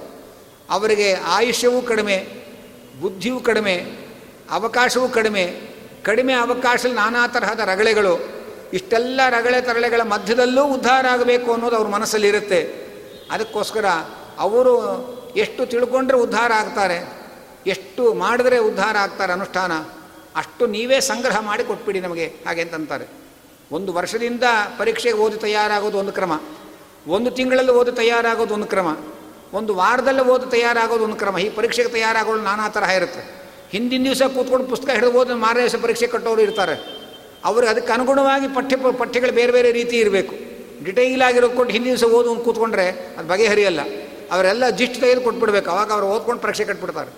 ಹಾಗೆ ತಿಳಿಯಬೇಕಾದದ್ದರಲ್ಲಿ ಏನೇನು ಸಾರ ಇದೆ, ಮಾಡಬೇಕಾದ ಅನುಷ್ಠಾನಗಳಲ್ಲಿ ಏನೇನು ಶಾ ಶ್ರೇಷ್ಠವಾದದ್ದಿದೆ, ಅದನ್ನು ನೀವೇ ಸಂಗ್ರಹ ಮಾಡಿ ನಮಗೆ ಉಪದೇಶ ಮಾಡಿರಿ ಅಂಥೇಳಿ ನಮ್ಮೆಲ್ಲರ ಪರವಾಗಿ ಶೌನಕರು ಸೂತರಲ್ಲಿ ವಿಜ್ಞಾಪನೆ ಮಾಡಿ ನಮಗೆಲ್ಲರಿಗೂ ದೊಡ್ಡ ಶ್ರೀಮದ್ ಭಾಗವತ ಅನ್ನುವಂಥ ದೊಡ್ಡ ಮೋಕ್ಷ ಸಾಧನ ಗ್ರಂಥವನ್ನು ಒದಗಿಸಿಕೊಟ್ಟಿದ್ದಾರೆ. ಆದ್ದರಿಂದ ನಾವೆಲ್ಲರೂ ಶೌನಕರಿಗೆ ಕೃತಜ್ಞರಾಗಿರಬೇಕು. ಹಾಗೆ ಹೇಳಿದಾಗ ಸೂತರು ಹೇಳಿದರು, ಬಹಳ ಸಂತೋಷ. ವೇದವ್ಯಾಸರು ವೇದಗಳನ್ನೆಲ್ಲ ವಿಭಾಗ ಮಾಡಿದ ಮೇಲೆ ಆ ವೇದದಲ್ಲಿ ಬಂದ ವಿಚಾರಗಳನ್ನು ಕಥೆಗಳ ಮೂಲಕ ನಿರೂಪಣೆ ಮಾಡುವಂತಹ ಭಾಗವತ ಪುರಾಣ ಸಂಹಿತೆಯನ್ನು ರಚನೆ ಮಾಡಿದರು. ಅದನ್ನು ತನ್ನ ಮಗನಾಗಿ ಅವತರಿಸಿರ್ತಕ್ಕ, ತಪಸ್ಸು ಮಾಡಿ ವ್ಯಾಸರ ಪುತ್ರರಾಗಿ ಅವತರಿಸಿರ್ತಕ್ಕಂತಹ ವಾಯುದೇವರ ವಿಶೇಷ ಆವೇಶಕ್ಕೆ ಒಳಗಾದ ಶುಕಾಚಾರ್ಯರಿಗೆ ವೇದಿವ್ಯಾಸರು ಶ್ರೀಮದ್ ಭಾಗವತವನ್ನು ಉಪದೇಶ ಮಾಡಿದರು. ಶುಕಾಚಾರ್ಯರು ವೇದವ್ಯಾಸರಿಗೆ ಅತ್ಯಂತ ಪ್ರೀತಿ ಪಾತ್ರರು ಆ ವೇದವ್ಯಾಸರ ಅತ್ಯಂತ ಪ್ರೀತಿ ಪಾತ್ರರಾದಂತಹ ಶುಕಾಚಾರ್ಯರು ಆ ಶುಕಾಚಾರ್ಯರು ದೊಡ್ಡ ಉಪಕಾರ ಮಾಡಿದ್ದಾರೆ. ಏನು ಉಪಕಾರ ಅಂದರೆ, ಒಂದು ಗೊಂಡಾರಣ್ಯದಲ್ಲಿ, ಕತ್ತಲೆಯ ಕಗ್ಗಾಡಿನಲ್ಲಿ, ಕಾಡು ದಾಟುವ ದಾರಿ ಗೊತ್ತಿಲ್ಲದೆ ನಾವು ಚಡಪಡಿಸ್ತಾ ಇದ್ದಾಗ, ಆತಂಕಕ್ಕೆ ಒಳಗಾದಾಗ ಒಬ್ಬರು ದೀಪದ ಪಂಜಿನ ಬೆಳಕು ತಂದು, ಈ ಮಾರ್ಗದಲ್ಲಿ ನೀನು ಹೋದರೆ ಕಾಡು ದಾಡ್ತೀಯಪ್ಪ ಅಂತ ನಮಗೆ ದಾರಿ ತೋರಿಸಿದರೆ, ಅವರ ಉಪಕಾರವನ್ನು ನಾವು ಜನ್ಮ ಜನ್ಮಾಂತರಕ್ಕೂ ಮರೆಯ ಹಾಗಿಲ್ಲ.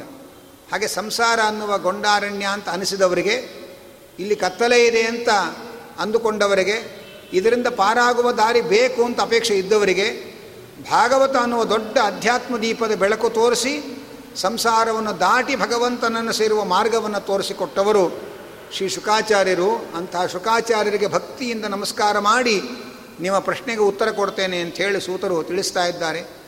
ಅದಕ್ಕಾಗಿ ಅವರು ಭಗವಂತನ ಮಹಿಮೆಯನ್ನು ಹೇಳಲಿಕ್ಕೆ ಶುರು ಮಾಡ್ತಾ ಇದ್ದಾರೆ.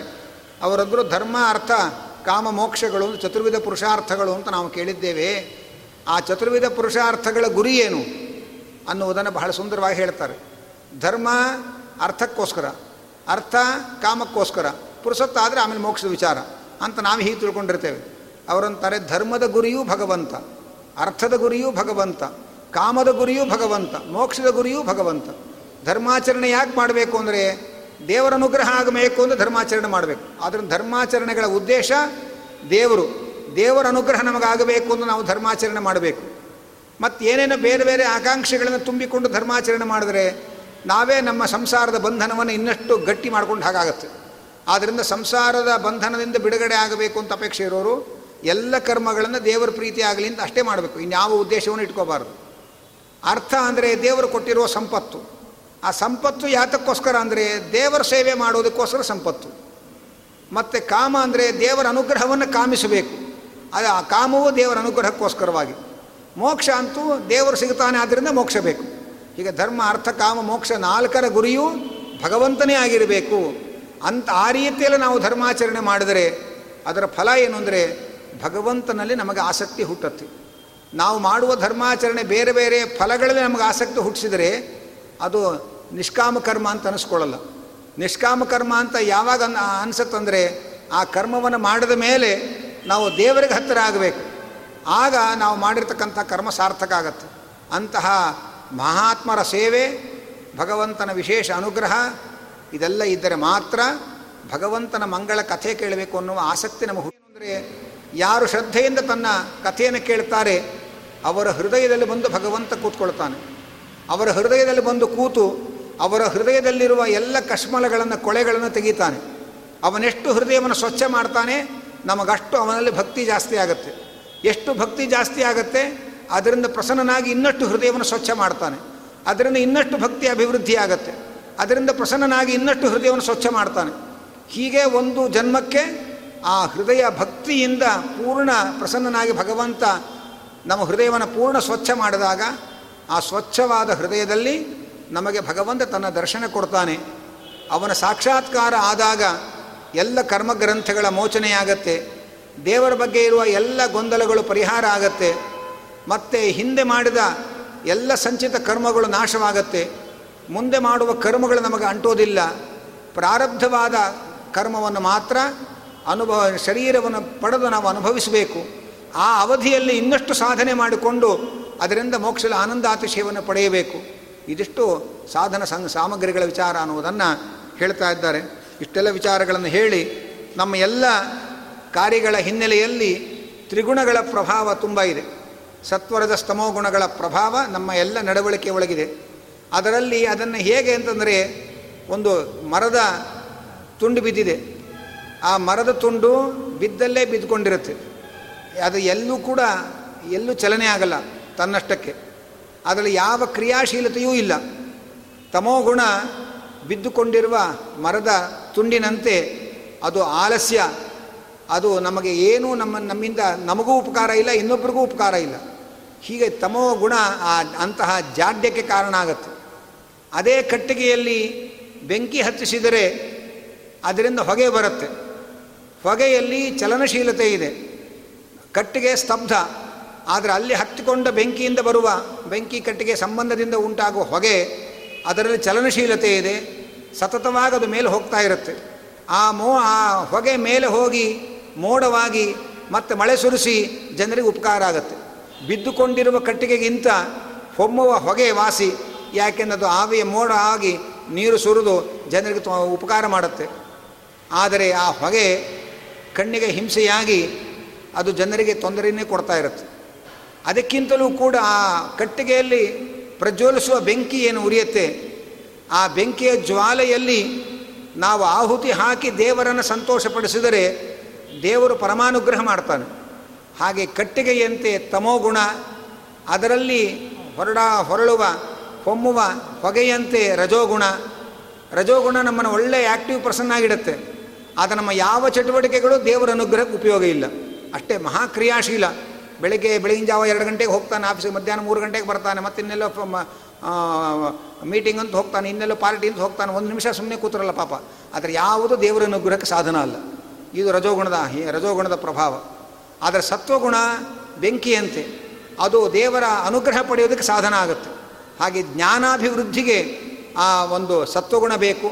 ಕ್ರಿಯಾಶೀಲತೆಗೆ ರಜೋಗುಣ ಆಗತ್ತೆ. ಜಾಡ್ಯಕ್ಕೆ ತಮೋಗುಣ ಕಾರಣ ಆಗತ್ತೆ. ಆದ್ದರಿಂದ ಸಾತ್ವಿಕರ ಪರಿಸರದಲ್ಲಿದ್ದರೆ ಸಾತ್ವಿಕ ಆಹಾರವನ್ನು ಸೇವನೆ ಮಾಡಿಕೊಂಡಿದ್ರೆ ನಮ್ಮಲ್ಲಿರುವ ಸತ್ವಗುಣ ಅಭಿವೃದ್ಧಿಯಾಗಿ ಸಾಧನೆಗೆ ಸಹಕಾರಿಯಾಗತ್ತೆ ಎಂಬ ಅಂಶವನ್ನು ತಿಳಿಸ್ತಾ ಇದ್ದಾರೆ. ಅವರು ಪ್ರಶ್ನೆ ಮಾಡುವಾಗ ಅನೇಕ ಪ್ರಶ್ನೆಗಳನ್ನು ಕೇಳ್ತಾ ಇದ್ದಾರೆ. ಭಗವಂತ ಅನೇಕ ಅವತಾರಗಳನ್ನು ತಾಳಿದ್ದಾನೆ ಅಂತ ನಾವು ಕೇಳ್ತೇವೆ. ಭಗವಂತ ಏನು ಅವತಾರಗಳನ್ನು ಪಡೆದಿದ್ದಾನೆ? ಅವತಾರಗಳಿಂದ ಏನೇನು ಮಾಡ್ತಾ ಇದ್ದಾನೆ? ಆ ಸಂಗತಿಗಳನ್ನು ನಾವು ತಿಳ್ಕೊಳ್ಬೇಕು.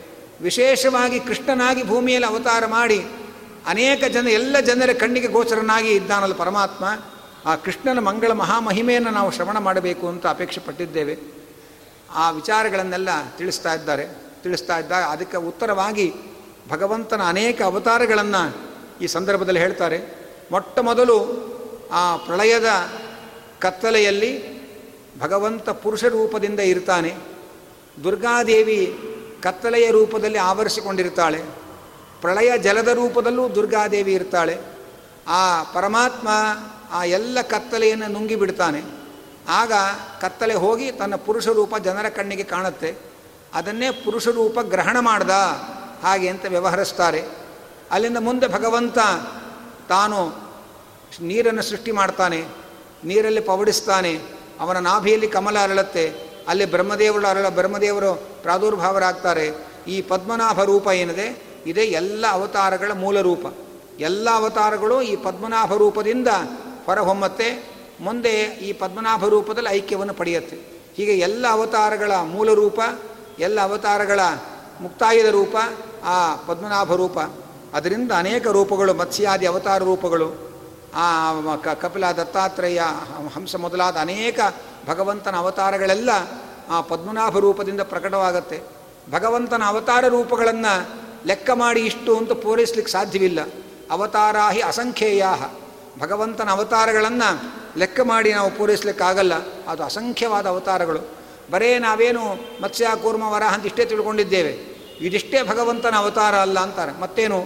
ಯಾವ್ಯಾವ ಚಕ್ರವರ್ತಿಗಳು ಯಾವ ಯಾವ ದ್ವೀಪ ಮನ್ವಂತರಾಧಿಪತಿಗಳಿದ್ದಾರೆ, ಅವರೆಲ್ಲರೊಳಗೆ ಒಂದೊಂದು ರೂಪದಿಂದ ಋಷಿಗಳ ಒಳಗೆ ದೇವತೆಗಳೊಳಗೆಲ್ಲ ಒಂದೊಂದು ರೂಪದಿಂದ ಭಗವಂತ ಪ್ರಕಟನಾಗಿ ಜಗತ್ತನ್ನು ಸಂರಕ್ಷಣೆ ಮಾಡ್ತಾ ಇದ್ದಾನೆ. ಅಷ್ಟೇ ಅಲ್ಲ ಪಶು, ಪಕ್ಷಿ ಮನುಷ್ಯ, ಕ್ರಿಮಿ ಕೀಟಗಳು ಏನೇನು ಉತ್ಪತ್ತಿಯಾಗತ್ತೆ, ಅದೆಲ್ಲದರ ಒಳಗೂ ಒಂದೊಂದು ಬಿಂಬರೂಪದಿಂದ ಭಗವಂತ ಪ್ರಕಟನಾಗ್ತಾನೆ. ನಮ್ಮ ಮನೆಯಲ್ಲಿ ಒಂದು ಮಗು ಹುಟ್ಟಿದೆ ಅಂತಂದರೆ, ಅದು ಬರೇ ಮಗು ಹುಟ್ಟಿದ ಸಂಭ್ರಮ ಅಲ್ಲ. ಆ ಮಗುವಿನ ಒಳಗೆ ಬಿಂಬರೂಪದಿಂದ ಭಗವಂತನ ಒಂದು ರೂಪದ ಅವತಾರ ಆಯಿತು ಅಂತ ಅರ್ಥ. ನಾವು ಮಗುವಿನ ಜನ್ಮ ಮಹೋತ್ಸವವನ್ನು ಏನು ಮಾಡ್ತೇವೆ, ಹುಟ್ಟಿದ ಹಬ್ಬವನ್ನು ಮಾಡ್ತೇವೆ. ನಮ್ಮ ಮಗುವಿನ ಹುಟ್ಟಿದಬ್ಬ ಅಂತ ಮಾಡಿದಾಗ, ಅದು ಬರೇ ಸಂಸಾರ ಆಗುತ್ತೆ. ಅದರ ಬದಲು ನಮ್ಮ ಮಗುವಿನ ಒಳಗೆ ಬಿಂಬರೂಪಿಯಾಗಿ ಭಗವಂತ ಅವತಾರ ಮಾಡಿದನಲ್ಲ. ಅದರ ಜಯಂತಿ ಇದು ಅಂತ ಮಾಡಿದಾಗ ಆಗ ನಮ್ಮ ಮಕ್ಕ ಮಗುವಿನ ವರ್ಷದ ಹುಟ್ಟಿದ ಹಬ್ಬ ಕೂಡ ಒಂದು ರಾಮನವಮಿ, ಒಂದು ಕೃಷ್ಣಾಷ್ಟಮಿ ಆಗುತ್ತೆ. ಆ ರೀತಿಯ ಅನುಸಂಧಾನವನ್ನು ನಾವು ಮಾಡಿಕೊಳ್ಬೇಕು ಹೀಗೆ ಪ್ರತಿಯೊಂದರ ಒಳಗೂ, ಪ್ರತಿಯೊಬ್ಬರ ಒಳಗೂ ಬೇರೆ ಬೇರೆ ಬೇರೆ ಬೇರೆ ಬಿಂಬರೂಪಗಳಿಂದ ಭಗವಂತ ಪ್ರಕಟನಾಗ್ತಾನೆ. ಆದ್ದರಿಂದ ಭಗವಂತನ ಅವತಾರ ರೂಪಗಳನ್ನು ಲೆಕ್ಕ ಮಾಡಿ ಯಾರು ಪೂರೈಸ್ತಾರೆ ಅನ್ನುವುದನ್ನು ತಿಳಿಸ್ತಾ ಇದ್ದಾರೆ. ಹೀಗೆ ಆ ವಿಚಾರಗಳನ್ನು ಹೇಳಿ ಹಿಂದೆ ಆ ಪರೀಕ್ಷಿತ್ ಮಹಾರಾಜರು ತಾವು ತಮ್ಮ ಸಾಮ್ರಾಜ್ಯ ಅಧಿಕಾರದಲ್ಲಿ ವಿರಕ್ತರಾಗಿ ಪವಿತ್ರವಾದ ಭಗವಂತನ ಪಾದದಿಂದ ಸಮುದ್ಭೂತಳಾದ ಗಂಗಾ ನದಿಯ ತೀರದಲ್ಲಿ ಪ್ರಾಯೋಪವೇಶಕ್ಕೆ ಕುಳಿತಾಗ ಅಲ್ಲಿಗೆ ಶುಕಾಚಾರ್ಯರು ಬಂದು ಪರೀಕ್ಷಿತ್ ಮಹಾರಾಜನಿಗೆ ಭಾಗವತವನ್ನು ಉಪದೇಶ ಮಾಡಿದರು. ಹಾಗೆ ಅಂತ ಭಾಗವತ ಎಲ್ಲಿ ಉಗಮ ಆಯಿತು ಅನ್ನುವ ಸಂದರ್ಭವನ್ನು ಹೇಳ್ತಾ ಇದ್ದಾರೆ. ಶುಕಾಚಾರ್ಯರು ಪರೀಕ್ಷಿತ್ ಮಹಾರಾಜರಿಗೆ ಭಾಗವತವನ್ನು ಹೇಳುವಾಗ ನಾನೂ ಅಲ್ಲಿ ಕೂತು ಶ್ರವಣ ಮಾಡಿದೆ, ಅದೇ ಭಾಗವತವನ್ನೇ ನಾನು ನಿಮಗೆ ಉಪದೇಶ ಮಾಡ್ತೇನೆ ಅಂತ ಸೂತ್ರ ಹೇಳ್ತಾ ಇದ್ದಾರೆ. ಇಷ್ಟು ಸಂಗತಿಯನ್ನು ಹೇಳಿದಾಗ ಕೇಳುವ ಶ್ರೋತೃಗಳಿಗೆ, ಶೌನಕರಿಗೆ ಅನೇಕ ಕುತೂಹಲ ಹುಟ್ಟಿತು ಪರೀಕ್ಷಿತ್ ಮಹಾರಾಜರು ಇವತ್ತಿನ ರಾಜಕಾರಣಿಗಳಂತೆ ಅಲ್ಲ, ದೊಡ್ಡ ಭಗವದ್ಭಕ್ತರು, ವರ್ಣಾಶ್ರಮ ಧರ್ಮಗಳನ್ನು ರಕ್ಷಣೆ ಮಾಡತಕ್ಕಂಥವರು, ತಮ್ಮ ಇಡೀ ರಾಜ್ಯಭಾರವನ್ನು ಭಗವಂತನ ಪೂಜೆ ಅಂತ ಮಾಡತಕ್ಕಂಥವರು, ಅಂತಹ ಪರೀಕ್ಷಿತ್ ಮಹಾರಾಜರು ಪ್ರಾಯೋಪವೇಶದಂತಹ ಪ್ರಾಯಶ್ಚಿತ್ತಕ್ಕೆ ಕೂತರು ಅಂತಂದರೆ ಅಂಥ ಅಪರಾಧ ಅವರಿಂದ ಏನು ನಡೆಯಿತು ಅದೇ ನಮಗೆ ಬಹಳ ಕುತೂಹಲ ಆಗಿದೆ. ಜೊತೆಯಲ್ಲಿ ಶುಕಾಚಾರ್ಯರು ಬಂದು ಅವರಿಗೆ ಏಳು ದಿವಸಗಳ ಕಾಲ ಒಂದು ಕಡೆ ಕೂತು ಭಾಗವತ ಹೇಳಿದರು ಅಂದರೆ ಶುಕಾಚಾರ್ಯರು ಕಣ್ಣೆದುರಿಗೆ ಬಂದರೂ ಅವರನ್ನು ಶುಕಾಚಾರ್ಯರು ಅಂತ ಗುರುತಿಸ್ಲಿಕ್ಕಾಗಲ್ಲ. ಯಾಕೆಂದರೆ ಅವರು ದೊಡ್ಡ ದೊಡ್ಡ ಪೀತಾಂಬರ ಹಾಕ್ಕೊಂಡು ಬರೋಲ್ಲ ಅವರು. ದೇಹದ ಮೇಲೆ ಅಭಿಮಾನ ಇಲ್ಲದೆ ಇರತಕ್ಕ ದಿಗಂಬರರಾದ ಹದಿನಾರು, ಹದಿನೇಳು ವರ್ಷದ ಪ್ರಾಯದ ಹುಡುಗರಂತೆ ಇರ್ತಾರವರು. ಅವರನ್ನು ಕಂಡವರಿಗೆ ಯಾರಿಗೂ ಅವರು ದೊಡ್ಡ ಜ್ಞಾನಿಗಳು ಅನ್ನುವ ಎಚ್ಚರಿಕೆಯೇ ಮೂಡೋದಿಲ್ಲ. ಹಾಗಿರಬೇಕಾದ್ರೆ ಅಂತ ಮತ್ತು ಎಷ್ಟೇ ಸಂಪತ್ತಿನ ರಾಶಿ ಸುರಿದರೂ ಅದರ ಆಕರ್ಷಣೆಗೆ ಬಲಿಯಾಗಿ ಬರುವಂಥವರಲ್ಲ ಅವರು. ಹಾಗೆ ವಿರಕ್ತರಾದ ಜ್ಞಾನಿಗಳಿಗೆ, ಜ್ಞಾನಿಗಳು ಒಂದು ಗುರುತಿಸಲಿಕ್ಕೆ ಆಗದೇ ಇರತಕ್ಕ, ಯಾವ ಆಶ್ರಮಗಳ ಚಿಹ್ನೆಯನ್ನೂ ದೇಹದಲ್ಲಿ ಧರಿಸದೇ ಇರತಕ್ಕ, ಆ ಶುಕಾಚಾರ್ಯರನ್ನು ಇವರು ಹೇಗೆ ಗುರುತಿಸಿದರು? ಅವರು ಹೇಗೆ ಬಂದು ಏಳು ದಿವಸಗಳ ಕಾಲ ಒಂದೇ ಕಡೆ ಕೂತರು, ಇದೆಲ್ಲವೂ ನಮಗೆ ಬಹಳ ಕುತೂಹಲದ ಸಂಗತಿಯಾಗಿದೆ. ಅದನ್ನು ವಿವರಿಸಿ ಹೇಳಬೇಕು. ಹಾಗೆ ಅಂತ ಹೇಳಿದಾಗ ಆ ಆ ಸಂದರ್ಭವನ್ನು ಹೇಳ್ತಾ ಇದ್ದಾರೆ. ಆ ಭಾಗವತ ಮೊಟ್ಟ ಮೊದಲು ವೇದವ್ಯಾಸರಿಂದ ಪ್ರಕಟವಾಯಿತು ಅನ್ನೋದನ್ನು ಹೇಳ್ತಾ, ಆ ವೇದವ್ಯಾಸರು ಅಲ್ಲಿ ಹಿಂದೆ ಕಾಲದ ಪ್ರಭಾವ, ಗೌತಮರ ಶಾಪ ಎಲ್ಲ ಸೇರಿಕೊಂಡು ಜ್ಞಾನವೇ ಕಲುಷಿತವಾದಾಗ, ಗೊಂದಲಗೊಂಡಾಗ ಭಗವಂತ ಸತ್ಯವತಿ ಪರಾಶರರ ಮೂಲಕ ತಾನು ವ್ಯಾಸರಾಗಿ ಪ್ರಕಟಗೊಂಡು ಮೊದಲೇ ವಿಭಾಗಗೊಂಡಿದ್ದ ವೇದಗಳ ರಾಶಿಯಿಂದ ಸ್ವಲ್ಪ ಸ್ವಲ್ಪ ಭಾಗವನ್ನು ತೆಗೆದು ಋಗ್ಗಜ ಸಾಮಾಥರ್ವ ಅಂತ ವಿಭಾಗ ಮಾಡಿ ಒಂದೊಂದು ವೇದಗಳ ವೇದಗಳನ್ನು ಪ್ರಚಾರ ಮಾಡುವುದಕ್ಕೋಸ್ಕರ ತಮ್ಮ ಶಿಷ್ಯರನ್ನು ನೇಮಕ ಮಾಡಿ ಅವರು ಅನೇಕ ಶಾಖೋ ಶಾಖೋಪಶಾಖೆಗಳಾಗಿ ಅದನ್ನೆಲ್ಲ ವಿಂಗಡಿಸಿ ಎಲ್ಲ ಸಜ್ಜನರಿಗೆ ಉಪದೇಶ ಮಾಡಿದರು. ಆದರೂ ಕೂಡ ಅನೇಕ ಜನ ಸಜ್ಜನರು ವೇದಗಳನ್ನು ಓದಿ ಅರ್ಥ ಮಾಡಿಕೊಳ್ಳುವ ಸಾಮರ್ಥ್ಯವನ್ನು ಪಡೆದಿರೋದಿಲ್ಲ. ಅವರಿಗೂ ನನ್ನ ಮಹಿಮೆಯ ಜ್ಞಾನ ಆಗಬೇಕು ಅಂತ ಹೇಳಿ ಕರುಣೆಯಿಂದ ಅವರು ಮಹಾಭಾರತವನ್ನು ರಚನೆ ಮಾಡಿದರು. ಮಹಾಭಾರತವನ್ನು ರಚನೆ ಮಾಡಿದ್ರು, ಅನೇಕ ಪುರಾಣಗಳನ್ನು ರಚನೆ ಮಾಡಿದ್ರು. ಆದರೂ ಕೂಡ ಅವರ ಮನಸ್ಸಿನಲ್ಲಿ ಮತ್ತೊಂದು ಪುರಾಣ ಮಾಡಬೇಕು ಅಂತ ಸಂಕಲ್ಪ ಇತ್ತು. ತನ್ನ ಸಂಕಲ್ಪ ಭಕ್ತರ ಪ್ರಾರ್ಥನೆಯ ಕೋರಿಕೆಯ ಮೇಲೆ ಅದು ಕಾರ್ಯರೂಪಕ್ಕೆ ಬರಬೇಕು ಅಂತ ಸಂಕಲ್ಪಿಸಿ ಕೂತಿದ್ದರು ಆವಾಗ, ಆಗ ನಾರಾಯಣನಿಂದ ಭಾಗವತವನ್ನು ಉಪದೇಶ ಪಡೆದ ಬ್ರಹ್ಮದೇವರು ತಾನು ಸಂಗ್ರಹವಾಗಿ ಶ್ರವಣ ಮಾಡಿದ ಭಾಗವತವನ್ನು ತನ್ನ ಮಗನಿಗೆ ಸ್ವಲ್ಪ ವಿಸ್ತಾರವಾಗಿ ನಾರದರಿಗೆ ಉಪದೇಶ ಮಾಡಿ, ಇದನ್ನು ವೇದವ್ಯಾಸರಿಗೆ ಸಮರ್ಪಣೆ ಮಾಡಿ, ಈ ಭಾಗವತ ವಿಸ್ತಾರಗೊಳಿಸಿ ಜಗತ್ತಿಗೆ ಒದಗಿಸಿ ಅನುಗ್ರಹ ಮಾಡಬೇಕು ಅಂತ ವಿಜ್ಞಾಪನೆ ಮಾಡುವಂಥ ನಾರದರ ಮೂಲಕ ಕಳಿಸಿದ್ದಾರೆ. ನಾರದರು ವ್ಯಾಸರ ಆಶ್ರಮಕ್ಕೆ ಬಂದು ತಾವು ಕಲಿತ ಭಾಗವತವನ್ನು ಅವರಿಗೆ ಸಮರ್ಪಣೆ ಮಾಡಿ, ಇದನ್ನು ಸಮಸ್ತ ಜಗತ್ತಿಗೆ ಇದನ್ನು ವಿಸ್ತಾರಗೊಳಿಸಬೇಕು ಅಂತ ಕೇಳಿದಾಗ, ಹನ್ನೆರಡು ಸ್ಕಂಧಗಳ ಹರವಿನಿಂತ ಈ ದೊಡ್ಡ ಭಾಗವತಾಮೃತವನ್ನು ವೇದವ್ಯಾಸರು ರಚನೆ ಮಾಡಿದರು.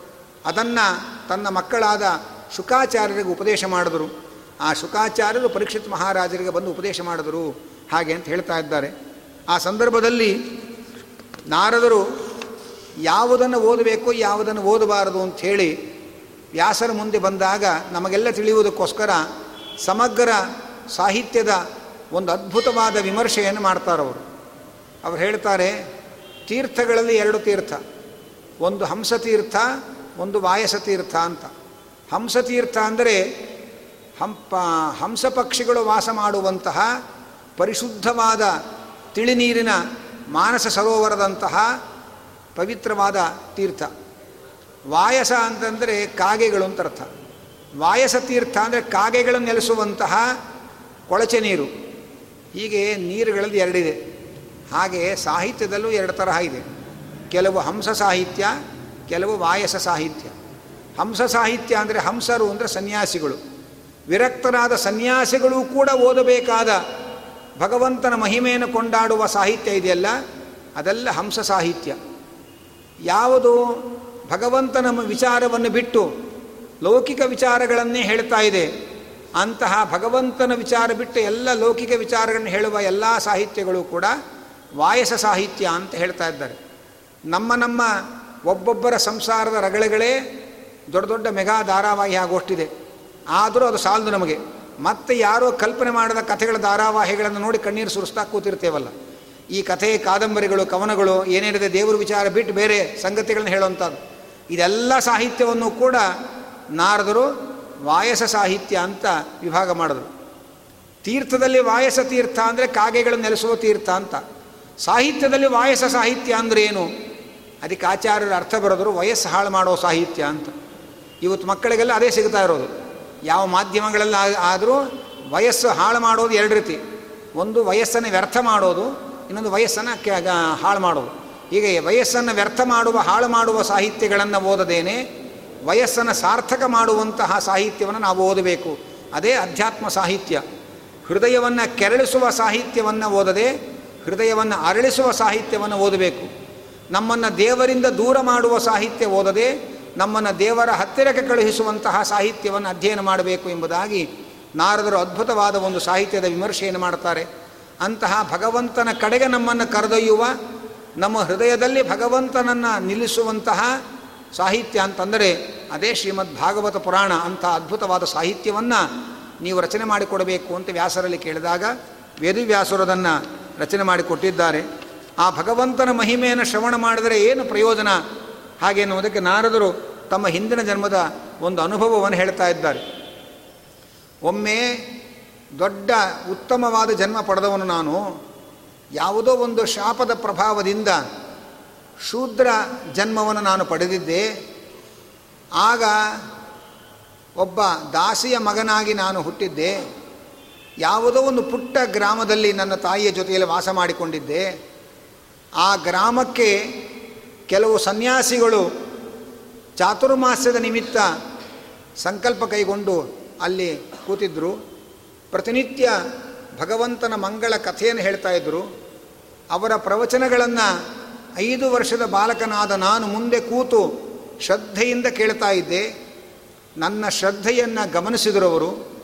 ಅವರು ಚಾತುರ್ಮಾಸ್ಯ ಮುಗಿಸಿ ಹೋಗುವಾಗ, ನೀನೇನು ಶ್ರವಣ ಮಾಡಿದ್ದಿ? ಅದೆಲ್ಲ ನಿನಗೆ ಸಾಧನೆಗೆ ಅನುಕೂಲ ಆಗಲಿ ಅಂತ ಹರಸಿ ಹೋದರು.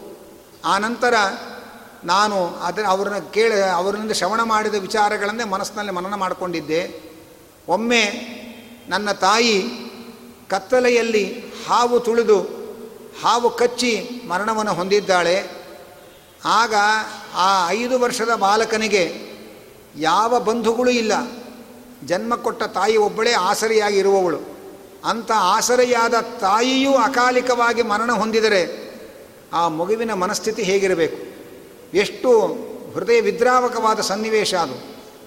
ಆದರೆ ನಾರದರಂತಾರೆ, ನಾರದರು ಆ ಚಾತುರ್ಮಾಸದಲ್ಲಿ ಸನ್ಯಾಸಿಗಳ ಮುಖ, ಮುಖದಿಂದ ಅಧ್ಯಾತ್ಮದ ಶಾಸ್ತ್ರದ ಶ್ರವಣವನ್ನು ಮಾಡಿದ್ದರ ಪ್ರಭಾವ ಅವರ ತಾಯಿ ಮರಣ ಹೊಂದಿದಾಗ ದೇವರಲ್ಲಿ ಕೇಳಿಕೊಂಡ್ರಂಥ ನಾರದರು, ನಾವೆಲ್ಲ ಗಮನಿಸಬೇಕಾದ ಅಂಶ ಇದು. ನಾರದರು ಹೇಳ್ತಾರೆ, ಭಗವಂತ, ಇದುವರೆಗೆ ಪೂರ್ಣಾವಧಿಯಾಗಿ ನೀನು ಸಾಧನೆ ಮಾಡೋದಕ್ಕೆ ನನಗೆ ಅವಕಾಶ ಇರಲಿಲ್ಲ. ಯಾಕೆಂದರೆ ತಾಯಿ ಅಂತ ಒಂದು ಬಾಂಧವ್ಯದ ಕೊಂಡಿ ಇತ್ತು ಮಗನಾಗಿ ನನ್ನ ಕೆಲವು ಜವಾಬ್ದಾರಿಗಳಿತ್ತು. ಅವಳಿಗೆ ಮಗ ಅನ್ನುವ ಮಮತೆ ಇತ್ತು. ಹೀಗೆ ಅವಳ ಮಮತೆ ನನ್ನ ಕರ್ತವ್ಯಗಳ ಭರದಲ್ಲಿ ಪೂರ್ಣ ಪ್ರಮಾಣದಲ್ಲಿ ನಿನ್ನ ಸೇವೆ ಮಾಡೋಕ್ಕೆ ಅವಕಾಶ ಕೊಟ್ಟಿರೋ, ಅವಕಾಶವಾಗಿರಲಿಲ್ಲ. ನೀನು ಮಹಾ ಕರುಣೆ ತೋರಿಸಿ ಇದ್ದ ಒಂದು ಬಾಂಧವ್ಯದ ಕೊಂಡಿಯನ್ನು ಕಳಚಿ, ಅದರಿಂದ ಏನು ನನ್ನ ಸಮಯ ಬೇರೆ ಕಡೆಗೆ ವಿನಿಯೋಗ ಆಗ್ತಾ ಇತ್ತು, ವ್ಯರ್ಥವಾಗ್ತಾ ಇತ್ತು. ಆ ಎಲ್ಲ ಸಮಯವನ್ನು ನಿನ್ನ ಸೇವೆ ಮಾಡೋದಕ್ಕೆ, ನಿನ್ನ ಅನುಗ್ರಹ ಪಡೆಯೋದಕ್ಕೆ ಅನುಕೂಲ ಮಾಡಿಕೊಟ್ಟಿದ್ದಿ ಸ್ವಾಮಿ. ಇದು ಈ ಬಂಧನವನ್ನು ಕಳಚಿದ್ದು ನೀನು ಮಾಡಿದ ಪರಮಾನುಗ್ರಹ ಅಂತ ನಾರದರು ಭಾವಿಸಿದರಂತೆ. ನಾವು ಒಂದು ಬಂಧನದ ಕೊಂಡಿ ಕಳಚಿದಾಗ ನಾವೇ ಭೂಮಿಯಲ್ಲಿ ಕುಸಿದು ಹೋಗ್ತೇವೆ. ಅದಕ್ಕೋಸ್ಕರ ಈ ಕಾಲದಲ್ಲಿ ಒಂದು ಹೊಸ ಶಬ್ದ ನಿರ್ಮಾಣ ಆಗಿದೆ, ಡಿಪ್ರೆಸ್ ಆಗಿಬಿಡ್ತಾರೆ. ಹಾಗೆ ಅಂತ. ನಾರದರು ತಾಯಿ ಹೋದಾಗ ಇಂಪ್ರೆಸ್ ಆದರು. ನಾವು ಡಿಪ್ರೆಸ್ ಆಗಿಬಿಡ್ತೇವೆ. ಅಷ್ಟೇ ನಾರದರಿಗೂ ನಮಗೂ ವ್ಯತ್ಯಾಸ. ಅವರು ಆ ಬಾಂಧವ್ಯದ ಕೊಂಡಿ ಕಳಿಸಿದಾಗ ಒಂದು ಜವಾಬ್ದಾರಿಗಳು ಕಳಿಸಿತು ನನಗೆ. ಇನ್ನು ನಾನು ಎಲ್ಲ ಸಮಯವನ್ನು ಭಗವಂತನ ಸೇವೆಗೆ ಬಳಸಬಹುದು, ಭಗವಂತನ ಧ್ಯಾನಕ್ಕೆ ಬಳಸ್ಕೋಬಹುದು ಅನ್ನುವಂಥ ಎಚ್ಚರಿಕೆಯನ್ನು ನಾರದರು ತಂದುಕೊಂಡರು. ವಿಜ್ಞಾನಿಗಳು ಉಪಗ್ರಹವನ್ನು ತಯಾರು ಮಾಡ್ತಾರೆ. ಆ ಉಪಗ್ರಹವನ್ನು ಉಡಾವಣೆ ಮಾಡ್ತಾರೆ. ಆ ಉಪಗ್ರಹಕ್ಕೆ ಅನೇಕ ಅವಯವಗಳನ್ನು, ಪಾರ್ಟ್ಸ್ಗಳನ್ನು ತಯಾರು ಮಾಡಿರ್ತಾರೆ. ಲಕ್ಷಗಟ್ಟಲೆ ಖರ್ಚು ಮಾಡಿ ತಿಂಗಳುಗಳಗಟ್ಟಲೆ ಅದಕ್ಕೋಸ್ಕರ ಸಮಯವನ್ನು ವಿನಿಯೋಗ ಮಾಡಿ ಅನೇಕ ಪಾರ್ಟ್ಸ್ಗಳನ್ನು ತಯಾರು ಮಾಡಿರ್ತಾರೆ. ಅದು ಉಪಗ್ರಹಕ್ಕೆ ವೇಗವರ್ಧಕವಾದ ಪಾ, ಪಾರ್ಟ್ಗಳದು. ಉಪಗ್ರಹ ಉಡಾವಣೆ ಆದಾಗ ಅದೆಲ್ಲ ಅವಯವಗಳು ಸುಟ್ಟು ಬೂದಿಯಾಗಿ ಕೆಳಗೆ ಬೀಳುತ್ತೆ. ಆದರೆ ವಿಜ್ಞಾನಿಗಳು ಮುಂದೆ ಸಾಗುವ ಉಪಗ್ರಹವನ್ನು ನೋಡಿ ಯಶಸ್ವಿಯಾಯಿತು, ಉಡಾವಣೆ ಅಂತ ಖುಷಿ ಪಡ್ತಾರೆ ಹೊರತು ಉರಿದು ಬಿದ್ದು ಹೋಗುವ ಆ ಭಾಗಗಳಿಗಾಗಿ ಅವರು ಅಳತಾ ಕೂತ್ಕೊಳ್ಳಲ್ಲ. ಯಾಕೆಂದರೆ ಅದನ್ನು ತಯಾರು ಮಾಡಬೇಕಾದ್ರೆ ಇದು ಉರಿದು ಬೂದಿಯಾಗಿ ಬೀಳುತ್ತೆ ಅಂತ ಗೊತ್ತಿದೆ ಅವರಿಗೆ ಆದ್ದರಿಂದ ಹಾಗೆ ನಮ್ಮ ಎಲ್ಲ ಬಂಧುತ್ವಗಳೆಲ್ಲ ನಾವು ಉಪಗ್ರಹ, ಆದರೆ ನಮಗೆ ಸಾಧನೆಗೆ ವೇಗವರ್ಧಕವಾದ ಅಂಶಗಳೇ, ಭಾಗಗಳೇ ಹೊರತು ಇವರು ಯಾರೂ ನಮ್ಮ ಜೊತೆ ಬರೋರಲ್ಲ ಅನ್ನುವ ಎಚ್ಚರಿಕೆ ಇದ್ದಾಗ ಅದು ಆ ಭಾಗಗಳು ಸುಟ್ಟು ಉರಿದು ಬೂದಿಯಾದರೆ ನಾವು ಅದರಿಂದ ಪಡೆದ ವೇಗದಿಂದ ಇನ್ನಷ್ಟು ಮುಂದಕ್ಕೆ ಹೋಗುವ ಪ್ರಯತ್ನವನ್ನು ಮಾಡಬೇಕು ಅನ್ನುವಂಥ ದೊಡ್ಡ ಸಂಗತಿಯನ್ನು ನಾರದರು. ತಾವು ಅಧ್ಯಾತ್ಮ ಶ್ರವಣ ಮಾಡಿದ್ದರ ಪ್ರಭಾವದಿಂದ ಅಂಥ ಸವಾಲನ್ನು ದಿಟ್ಟತನದಿಂದ ಎದುರಿಸಿ ಆ ತಾಯಿಯ ವಿರಹವನ್ನು ಸಾಧನೆಗೆ ಉಪಯೋಗವಾಗುವಂತೆ ಬಳಸಿಕೊಳ್ಳುವಂತಹ ತಾಕತ್ತು ಬಂತು.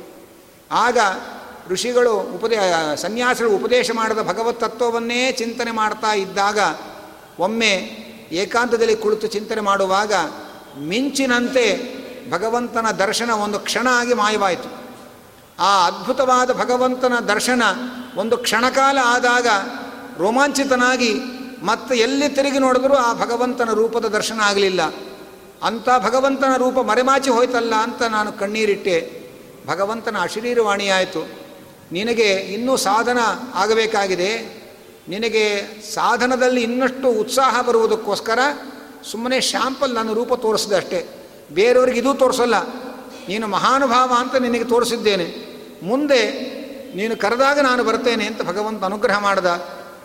ಅವತ್ತು ಶ್ರವಣ ಮಾಡಿದ್ದರ ಫಲ ಇವತ್ತು ನಾನು ಬ್ರಹ್ಮದೇವರ ಮಗನಾಗಿ ಹುಟ್ಟಿದ್ದೇನೆ. ಮಹತಿ ಅನ್ನುವ ವೀಣೆಯನ್ನು ನನಗೆ ಕೊಟ್ಟಿದ್ದಾರೆ. ಅದರ ಒಂದು ತಂತ್ರಿಯನ್ನು ಮೀಟಿದರೆ ಎಲ್ಲ ವೇದಗಳ ಸಾರ ಹೊರಹೊಮ್ಮತ್ತೆ. ನಾರಾಯಣ ಅಂತ ನಾನು ಕರೆದರೆ ಮಕ್ಕಳಿಗಿಂತ ವೇಗವಾಗಿ ಓಡಿ ಬರ್ತಾನೆ ಭಗವಂತ. ಈ ಎಲ್ಲ ಭಾಗ್ಯ ಅವತ್ತು ನಾನು ಮಾಡಿದ ಭಗವಂತನ ಮಹಿಮೆಯ ಶ್ರವಣದಿಂದ. ಅಂಥ ಶ್ರವಣ ಭಾಗ್ಯ ಸಜ್ಜನರಿಗೆಲ್ಲ ದೊರಕಲಿಕ್ಕೆ ಅಂತಹ ಹಂಸ ಸಾಹಿತ್ಯವನ್ನು ನೀನು ನಿರ್ಮಾಣ ಮಾಡಿಕೊಡಬೇಕು ಅಂತ ನಾರದರು ತಮ್ಮ ಜನ್ಮಾಂತರದ ವೃತ್ತಾಂತವನ್ನು ಹೇಳಿ ವ್ಯಾಸರಿಂದ ಈ ಭಾಗವತ ಸಂಹಿತೆಯನ್ನು ನಮಗೆ ಒದಗಿಸಿಕೊಟ್ಟಿದ್ದಾರೆ ಅನ್ನುವುದನ್ನು ತಿಳಿಸ್ತಾ ಇದ್ದಾರೆ. ಅನಂತರ ಪರೀಕ್ಷಿತರಾದರು. ಈ ಭಾಗವತವನ್ನು ಕೇಳುವಂತಹ ಸಂದರ್ಭ ಏನು ಬಂತು ಅಂತ ಅವರು ಪ್ರಶ್ನೆ ಕೇಳಿದ್ದಾರೆ. ಅದಕ್ಕೆ ಪರೀಕ್ಷಿತ್ ಮಹಾರಾಜನ ಉತ್ಪತ್ತಿಯನ್ನು, ಅವನ ಉತ್ಪತ್ತಿ, ಅವನ ಅವನ ಅವತಾರದ ಹಿನ್ನೆಲೆಗಳನ್ನು ಹೇಳುವುದಕ್ಕೋಸ್ಕರ ಮಹಾಭಾರತದ ಕೊನೆ ಭಾಗದಿಂದ ಇಲ್ಲಿ ಕಥೆಯನ್ನು ಆರಂಭ ಮಾಡ್ತಾರೆ. ಆ ದುರ್ಯೋಧನ ಅವನ ರಣರಂಗದಲ್ಲಿ ಬಿದ್ದಿದ್ದಾನೆ. ಭೀಮಸೇನ ಗದಾಪ್ರಹಾರದಿಂದ ತೊಡೆಗಳನ್ನು ಮುರಿದುಕೊಂಡು ಬಿದ್ದಿದ್ದಾನೆ. ಆಗ ಕೃತವರ್ಮ ಅಶ್ವತ್ಥಾಮರು ಅವನ ಬಳಿಗೆ ಬಂದಿದ್ದಾರೆ. ಆ ಅಶ್ವತ್ಥಾಮರು ಅಶ್ವತ್ಥಾಮರಿಗೆ ದುರ್ಯೋಧನ ಹೇಳ್ತಾನೆ ನಾನು ಸತ್ತ ಮೇಲೂ ಪಾಂಡವರಿಗೆ ಈ ರಾಜ್ಯ ಹೋಗಬಾರದು. ಅದಕ್ಕೋಸ್ಕರ ನನ್ನ ಹೆಂಡತಿಯಲ್ಲಿ ನೀನು ಸಂತಾನ ಪಡೆದು ನನ್ನ ಸಂತಾನಕ್ಕೆ ರಾಜ್ಯ ಸಿಗುವಂತೆ ಮಾಡಬೇಕು. ನಿನಗೆ ನಾನು ಪಟ್ಟಾಭಿಷೇಕ ಮಾಡ್ತೇನೆ ಅಂಥೇಳಿ ನೆಲದಲ್ಲಿದ್ದ ಮಣ್ಣನ್ನೇ ಎತ್ತಿ ಅಶ್ವತ್ಥಾಮನ ತಲೆಗೆ ಹಾಕಿ ಪಟ್ಟಾಭಿಷೇಕ ಮಾಡಿದ್ದೇನೆ. ನೀನೇ ಮುಂದೆ ರಾಜನಾಗಿ ನಿನ್ನ ನನ್ನ ಹೆಂಡತಿಯಲ್ಲಿ ಸಂತಾನ ಪಡೆದು ನನಗೆ, ನನ್ನ ವಂಶದವರಿಗೆ ರಾಜ್ಯ ಸಿಗುವಂತೆ ಮಾಡಬೇಕು ಅನ್ನುವಂತಹ ಒಂದು ವಿಚಾರವನ್ನು ದುರ್ಯೋಧನ ಹೇಳ್ತಾನೆ. ಅಶ್ವತ್ಥಾಮರು ಮಾಡಲಿಲ್ಲ, ಹಾಗೇ ಆಗಲಿ ಅಂತ ಒಪ್ಕೊಂಡ್ರು ಅಷ್ಟೇ ಅವರು. ಅಷ್ಟಕ್ಕೆ ಅವರು ನಾನಾ ತರಹದ ತೊಂದರೆಗಳನ್ನು ಅನುಭವಿಸಬೇಕಾಯಿತು. ಆ ಪಾಂಡವರನ್ನು ಸಂಹಾರ ಮಾಡಿ ಅವರ ತಲೆಗಳನ್ನು ತಂದು ತೋರಿಸು, ಅದನ್ನು ನೋಡಿ ಸಂತೃಪ್ತಿಯಿಂದ ನಾನು ದೇಹತ್ಯಾಗ ಮಾಡ್ತೇನೆ ಅಂತ ದುರ್ಯೋಧನ ಹೇಳ್ದ. ದುರ್ಯೋಧನ ಪ್ರೇರಣೆಯ ದುರ್ಯೋಧನ ಪ್ರೀತ್ಯರ್ಥಂ ಅಂತ ಹೇಳಿ ಆ ಕೌರವರ ಶಿಬಿರಕ್ಕೆ ಹೋದ ಸರ್ವಜ್ಞನಾದ ಭಗವಂತನಿಗೆ ಅಶ್ವತ್ಥಾಮರು ಬರುವ ಸಂಗತಿ ಗೊತ್ತಿದೆ. ಅವರು ಬರುವ ಮುಂಚೆಯೇ ಪಾಂಡವರನ್ನು ಕರಕೊಂಡು ಬೇರೆ ಕಡೆಗೆ ಕೃಷ್ಣ ಹೋಗಿದ್ದಾನೆ. ಯಾರ್ಯಾರು ಅವತ್ತು ಸಾಯಬೇಕು ಅಂತ ಭಗವತ್ ಸಂಕಲ್ಪ ಇದೆ. ಅವರೆಲ್ಲರನ್ನ ರುದ್ರದೇವರ ಅಂತರ್ಗತನಾಗಿ ಭಗವಂತನೇ ಸಂಹಾರ ಮಾಡುವ ವ್ಯವಸ್ಥೆ ಮಾಡಿದ್ದಾನೆ. ತನ್ನ ಸಂಕಲ್ಪ ಕಾರ್ಯರೂಪಕ್ಕೆ ಬರೋದಕ್ಕೆ ಅಶ್ವತ್ಥಾಮರನ್ನು ಬಳಸಿಕೊಂಡಿದ್ದಾನೆ ಪರಮಾತ್ಮ. ಆಗ ಅಶ್ವತ್ಥಾಮರು ಅಲ್ಲೆಲ್ಲ ಹೋಗಿ ಮಲಗಿದ್ದ ಅನೇಕ ಜನರನ್ನೆಲ್ಲ, ಮಕ್ಕಳನ್ನು, ಹೆಂಗಸರನ್ನು ಎಲ್ಲರನ್ನೂ ಕೂಡ ಸಂಹಾರ ಮಾಡಿದ್ದಾರೆ. ಕೊನೆಯಲ್ಲಿ ರುದ್ರದೇವರೇ ಒಂದು ರೂಪದಿಂದ ಬಾಗಿಲಲ್ಲಿ ನಿಂತು ಯಾರೂ ಹೊರಗೆ ಬರಕ್ಕೆ ಬಿಡ್ಡಿ ಬಿಡದೆ ನಿಂತಿದ್ದಾರೆ. ಅಶ್ವತ್ಥಾಮರು ಒಳಗೆ ಆ ಶಿಬಿರಕ್ಕೆ ಬೆಂಕಿ ಹಚ್ಚಿ ಮಲಗಿದ್ದವರೆಲ್ಲ ಹಾಗೆ ಮರಣವನ್ನು ಹೊಂದುವಂತೆ ಮಾಡಿದ್ದಾರೆ. ಅದರಲ್ಲಿ ದ್ರೌಪದಿಯ ಮಕ್ಕಳು ಮರಣವನ್ನು ಹೊಂದಿದ್ದಾರೆ. ಮರಣ ಹೊಂದಿದ ದ್ರೌಪದಿಯ ಮಕ್ಕಳನ್ನು, ಮಕ್ಕಳ ತಲೆಗಳನ್ನು ತಂದು ದುರ್ಯೋಧನನಿಗೆ ತೋರಿಸ್ದ. ದುರ್ಯೋಧನನಿಗೆ ಇವರ ಸಂಹಾರ ದುರ್ಯೋಧನನಿಗೆ ಬೇಕಾಗಿರಲಿಲ್ಲ. ಅವನಿಗೆ ಪಾಂಡವರ ಸಂಹಾರ ಬೇಕಾಗಿತ್ತು. ಹೀಗೆ ದುರ್ಯೋಧನನಿಗೂ ಉಪಯೋಗ ಇಲ್ಲದೆ, ತಮಗೂ ಉಪಯೋಗ ಇಲ್ಲದೆ ಅಪಕಾರಕವಾದಂತಹ ಕಾರ್ಯವನ್ನು ಮಾಡಿ ಅಶ್ವತ್ಥಾಮರು ಅವರು ಬಳಲಿದ್ದಾರೆ. ಅಶ್ವತ್ಥಾಮರು ದ್ರೌಪದಿಯ ಮಕ್ಕಳನ್ನು ಸಂಹಾರ ಮಾಡಿದ್ದಾರೆಂದು ವಿಷಯ ಗೊತ್ತಾಗಿ ಅರ್ಜುನ, ಕೃಷ್ಣ ಇಬ್ಬರು ರಥದಲ್ಲಿ ಅಶ್ವತ್ಥಾಮರನ್ನು ಅಟ್ಟಿಸಿಕೊಂಡು ಹೋಗಿದ್ದಾರೆ. ಬಹಳ ದೂರ ಓಡಿ ಓಡಿ ಇನ್ನು ಓಡಲಿಕ್ಕೆ ಆಗಲ್ಲ ಅಂತ ಹೇಳಿದಾಗ ಅಶ್ವತ್ಥಾಮರು ಹಿಂತಿರುಗಿ ಬ್ರಹ್ಮಾಸ್ತ್ರವನ್ನು ಪ್ರಯೋಗ ಮಾಡ್ತಾ ಇದ್ದಾರೆ. ಕೃಷ್ಣ ಹೇಳಿದ, ಅರ್ಜುನ, ನೀನು ಬ್ರಹ್ಮಾಸ್ತ್ರ ಪ್ರಯೋಗ ಮಾಡ ಪ್ರತಿಯಾಗಿ. ಹಾಗೆ ಅಂತ ಹೇಳಿದ್ದಾನೆ ಅರ್ಜುನನು ಪ್ರತಿಯಾಗಿ ಬ್ರಹ್ಮಾಸ್ತ್ರ ಪ್ರಯೋಗ ಮಾಡಿದ್ದಾನೆ. ಆಗ ವೇದಿವ್ಯಾಸರು ಬಂದರು, ಎರಡೂ ಬ್ರಹ್ಮಾಸ್ತ್ರಗಳು ಪ್ರಯೋಗ ಆದರೆ ಲೋಕಕ್ಕೆ ಹಾನಿಯಾಗತ್ತೆ. ಆದ್ದರಿಂದ ಎರಡೂ ಬ್ರಹ್ಮಾಸ್ತ್ರಗಳನ್ನು ಹಿಂದಕ್ಕೆ ಪಡೆಯಿರಿ ಅಂತ ಹೇಳ್ತಾ ಇದ್ದಾರೆ. ಆದರೆ ಬಿಟ್ಟ ಬ್ರಹ್ಮಾಸ್ತ್ರವನ್ನು ಅರ್ಜುನ ಹಿಂದಕ್ಕೆ ಪಡೆಯದ. ಆದರೆ ಅಶ್ವತ್ಥಾಮರು ಬಿಟ್ಟ ಬ್ರಹ್ಮಾಸ್ತ್ರವನ್ನು ಹಿಂದಕ್ಕೆ ಪಡೆಯಲಿಲ್ಲ. ಯಾಕೆಂದರೆ ಬ್ರಹ್ಮಚರ್ಯ ಇದ್ದವರು ಮಾತ್ರ ಬ್ರಹ್ಮಾಸ್ತ್ರವನ್ನು ಹಿಂದಕ್ಕೆ ಪಡೆಯಲಿಕ್ಕೆ ಸಾಧ್ಯ. ಅಶ್ವತ್ಥಾಮರು ಮದುವೆ ಮಾಡಿಕೊಳ್ಳದೇ ಇರತಕ್ಕ ಜನ್ಮ ಬ್ರಹ್ಮಚಾರಿಗಳಾದರೂ ದುರ್ಯೋಧನನ ಹೆಂಡತಿಯಲ್ಲಿ ಸಂತಾನ ಪಡೆಯುತ್ತೇನೆ ಅಂತ ಒಪ್ಕೊಂಡಲ್ಲ. ಆದ್ದರಿಂದ ಅವರ ಬ್ರಹ್ಮಚರ್ಯ ಹೋಯಿತು. ತೀರ್ಥಯಾತ್ರೆಗೆ ಹೋಗಿ ಮದುವೆಗಳನ್ನು ಮಾಡಿಕೊಂಡು ಬಂದಂತಹ ಅರ್ಜುನ ಬ್ರಹ್ಮಚಾರಿ ಅಂತ ವೇದವ್ಯಾಸರಿಂದ ಕನ್ಸಿಡರ್ ಆದ ಆ, ನಮ್ಮ ಬ್ರಹ್ಮ ಅರ್ಜುನ ಆ ಬ್ರಹ್ಮಾಸ್ತ್ರವನ್ನು ಹಿಂದಕ್ಕೆ ಪಡೆದ. ಅನಂತರ ಆ, ಇವನ ಅಶ್ವತ್ಥಾಮರಿಗೆ ಪಾಂಡವರ ಸಂತಾನವನ್ನು ನಿರ್ವಂಶ ಮಾಡ್ತೇನೆ ಅಂತ ಹಠ ಹಿಡಿತಾ ಇದ್ದಾರೆ ಅಶ್ವತ್ಥಾಮರು. ಅದಕ್ಕೆ ಭಗವಂತ ಹೇಳಿದ, ಅಷ್ಟು ನಿನಗೆ ಹಠ ಇದ್ದರೆ ಅಭಿಮನ್ಯುವಿನ ದೇಹ ಬಿದ್ದಿದೆ ಅಲ್ಲೇ. ಆ ಪಾಂಡವರ ಸಂತಾನ ಅದರ ಮೇಲೆ ಬಾಣ ಬಿಟ್ಟು ತೃಪ್ತಿ ಮಾಡ್ಕೋ ಹಾಗೆ ಅಂತಂದರು. ಇಲ್ಲ, ಉತ್ತರಾದೇವಿಯ ಗರ್ಭದ ಮೇಲಿರುವ, ಗರ್ಭದೊಳಗಿರುವ ಮಗುವಿನ ಮೇಲೆ ಬ್ರಹ್ಮಾಸ್ತ್ರ ಬಿಡ್ತೇನೆ ಅಂತ ಹಠ ಹಿಡಿದರು. ಸಂಹಾರಕರ್ತ ಭಗವಂತ. ಭಗವಂತನ ಅಧೀನನಾಗಿ ಸಂಹಾರ ಮಾಡುವವರು ರುದ್ರದೇವರು. ಅವರ ಅಶ್ವತ್ಥಾಮರಾಗಿ ಭಗವಂತನ ಮಾತಿಗೆ ವಿರುದ್ಧವಾಗಿ ಸಂಹಾರ ಮಾಡ್ತೇನೆ ಅಂತ ಹಠ ಹಿಡಿದರೆ, ಭಗವಂತ ಸಿಟ್ಟುಕೊಂಡು ಹೇಳಿದ, ನಿನ್ನ ಕೆಲಸ ನೀನು ಮಾಡು, ನನ್ನ ಕೆಲಸ ನಾನು ಮಾಡ್ತೇನೆ. ಆ ಉತ್ತರಾದೇವಿಯ ಗರ್ಭದಲ್ಲಿರೋ ಮಗುವನ್ನು ಹೇಗೆ ರಕ್ಷಣೆ ಮಾಡಿಕೊಳ್ಬೇಕು ನನಗೆ ಗೊತ್ತು. ಸಂಹಾರ ಮಾಡ್ತೆ, ಹಠ ಹಿಡಿದಿಲ್ಲ ನಿನ್ನ ಕೆಲಸ ನೀ ಮಾಡ್ಕೋ, ನಾನು ಕಾಪಾಡ್ಕೋತೇನೆ. ಹಾಗೆ ಅಂತ ಭಗವಂತ ಹೇಳ್ದ. ಹೇಳಿ ಅವರಿಗೆ ಶಾಪ ಕೊಟ್ಟ ಅಶ್ವತ್ಥಾಮರಿಗೆ, ನೀನು ದೇಹವೆಲ್ಲ ದುರ್ಗಂಧ ಗಾಯಗಳಾಗಿ ನೆಲೆಯ, ನೆಲದಲ್ಲಿ ನೆಲೆಯೇ ಇಲ್ಲದೆ ಅಂತರಿಕ್ಷದಲ್ಲಿ ಸಂಚರಿಸಿಕೊಂಡಿರು. ನಮ್ಮ ಮಾತು ಮೀರಿ ನಡ್ಕೊಳ್ತಾ ಇದ್ದೀನಿ ನೀನು ಅಂತ ಹೇಳಿ ಶಾಪ ಕೊಟ್ಟಿದ್ದಾರೆ ವ್ಯಾಸರು, ಕೃಷ್ಣರು. ಆಗ ಶಾಪ ತಟ್ಟಿದ ಮೇಲೆ ಅಶ್ವತ್ಥಾಮರಿಗೆ ತಮ್ಮ ತಪ್ಪಿನ ಅರಿವಾಯಿತು. ಯಾಕಿಂಥ ಕೆಲಸ ಮಾಡಿದ್ರು ಅಂದರೆ ಅಲ್ಲಿ ತನಕ ಅವರೊಳಗೆ ಕಲಿ ಪ್ರವೇಶ ಆಗಿತ್ತು.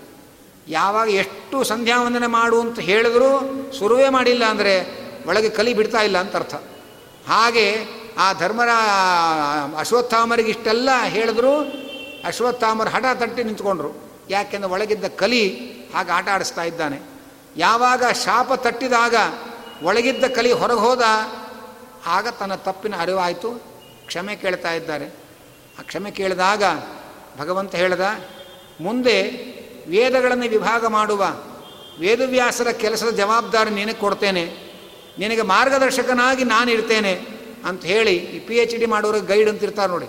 ಹಾಗೆ ವೇದ, ಭಗವಂತನ ವೇದವ್ಯಾಸ ರೂಪ ಅಶ್ವತ್ಥಾಮರಿಗೆ ವೇದ ವಿಭಾಗಕ್ಕೆ ಗೈಡ್ ಆಗಿ ನಿರ್ದೇಶಕರಾಗಿ ಕೆಲಸ ಮಾಡ್ತಾರೆ. ಹೀಗೆ ವೇದವ್ಯಾಸರಾದವರು ಆಗ ವೇದವ್ಯಾಸಾಚಾರ್ಯರಾಗಿ ವೇದವ್ಯಾಸರು ಅನುಗ್ರಹ ಮಾಡ್ತೇನೆ ಅಂಥೇಳಿ ಅಶ್ವತ್ಥಾಮರಿಗೆ ಅನುಗ್ರಹ ಮಾಡಿದ್ರು ಅಂತ ಆ ಕಥೆ ಹೋಗ್ತಾ ಇದೆ. ಆ ನಂತರ ಅರ್ಜುನ ಅಶ್ವತ್ಥಾಮರನ್ನು ಬಂಧನ ಮಾಡಿ ಅವರ ತಲೆಯಲ್ಲಿದ್ದಂತಹ ಅಮೂಲ್ಯವಾದ ಮಣಿಯನ್ನು ಕಸಿದುಕೊಳ್ಬೇಕು ಅದಕ್ಕೆ ಮುಂಚೆ ಬಂಧನ ಮಾಡಿ ದ್ರೌಪದಿಯ ಮುಂದೆ ತಂದು ನಿಲ್ಲಿಸಿದರು. ದ್ರೌಪದಿ, ನಿನ್ನ ಮಕ್ಕಳನ್ನು ಮಲಗಿದ್ದ ಮಕ್ಕಳನ್ನು ಬೆಂಕಿ ಹಚ್ಚಿ ಸಾಯಿಸಿದ್ದಾರೆ.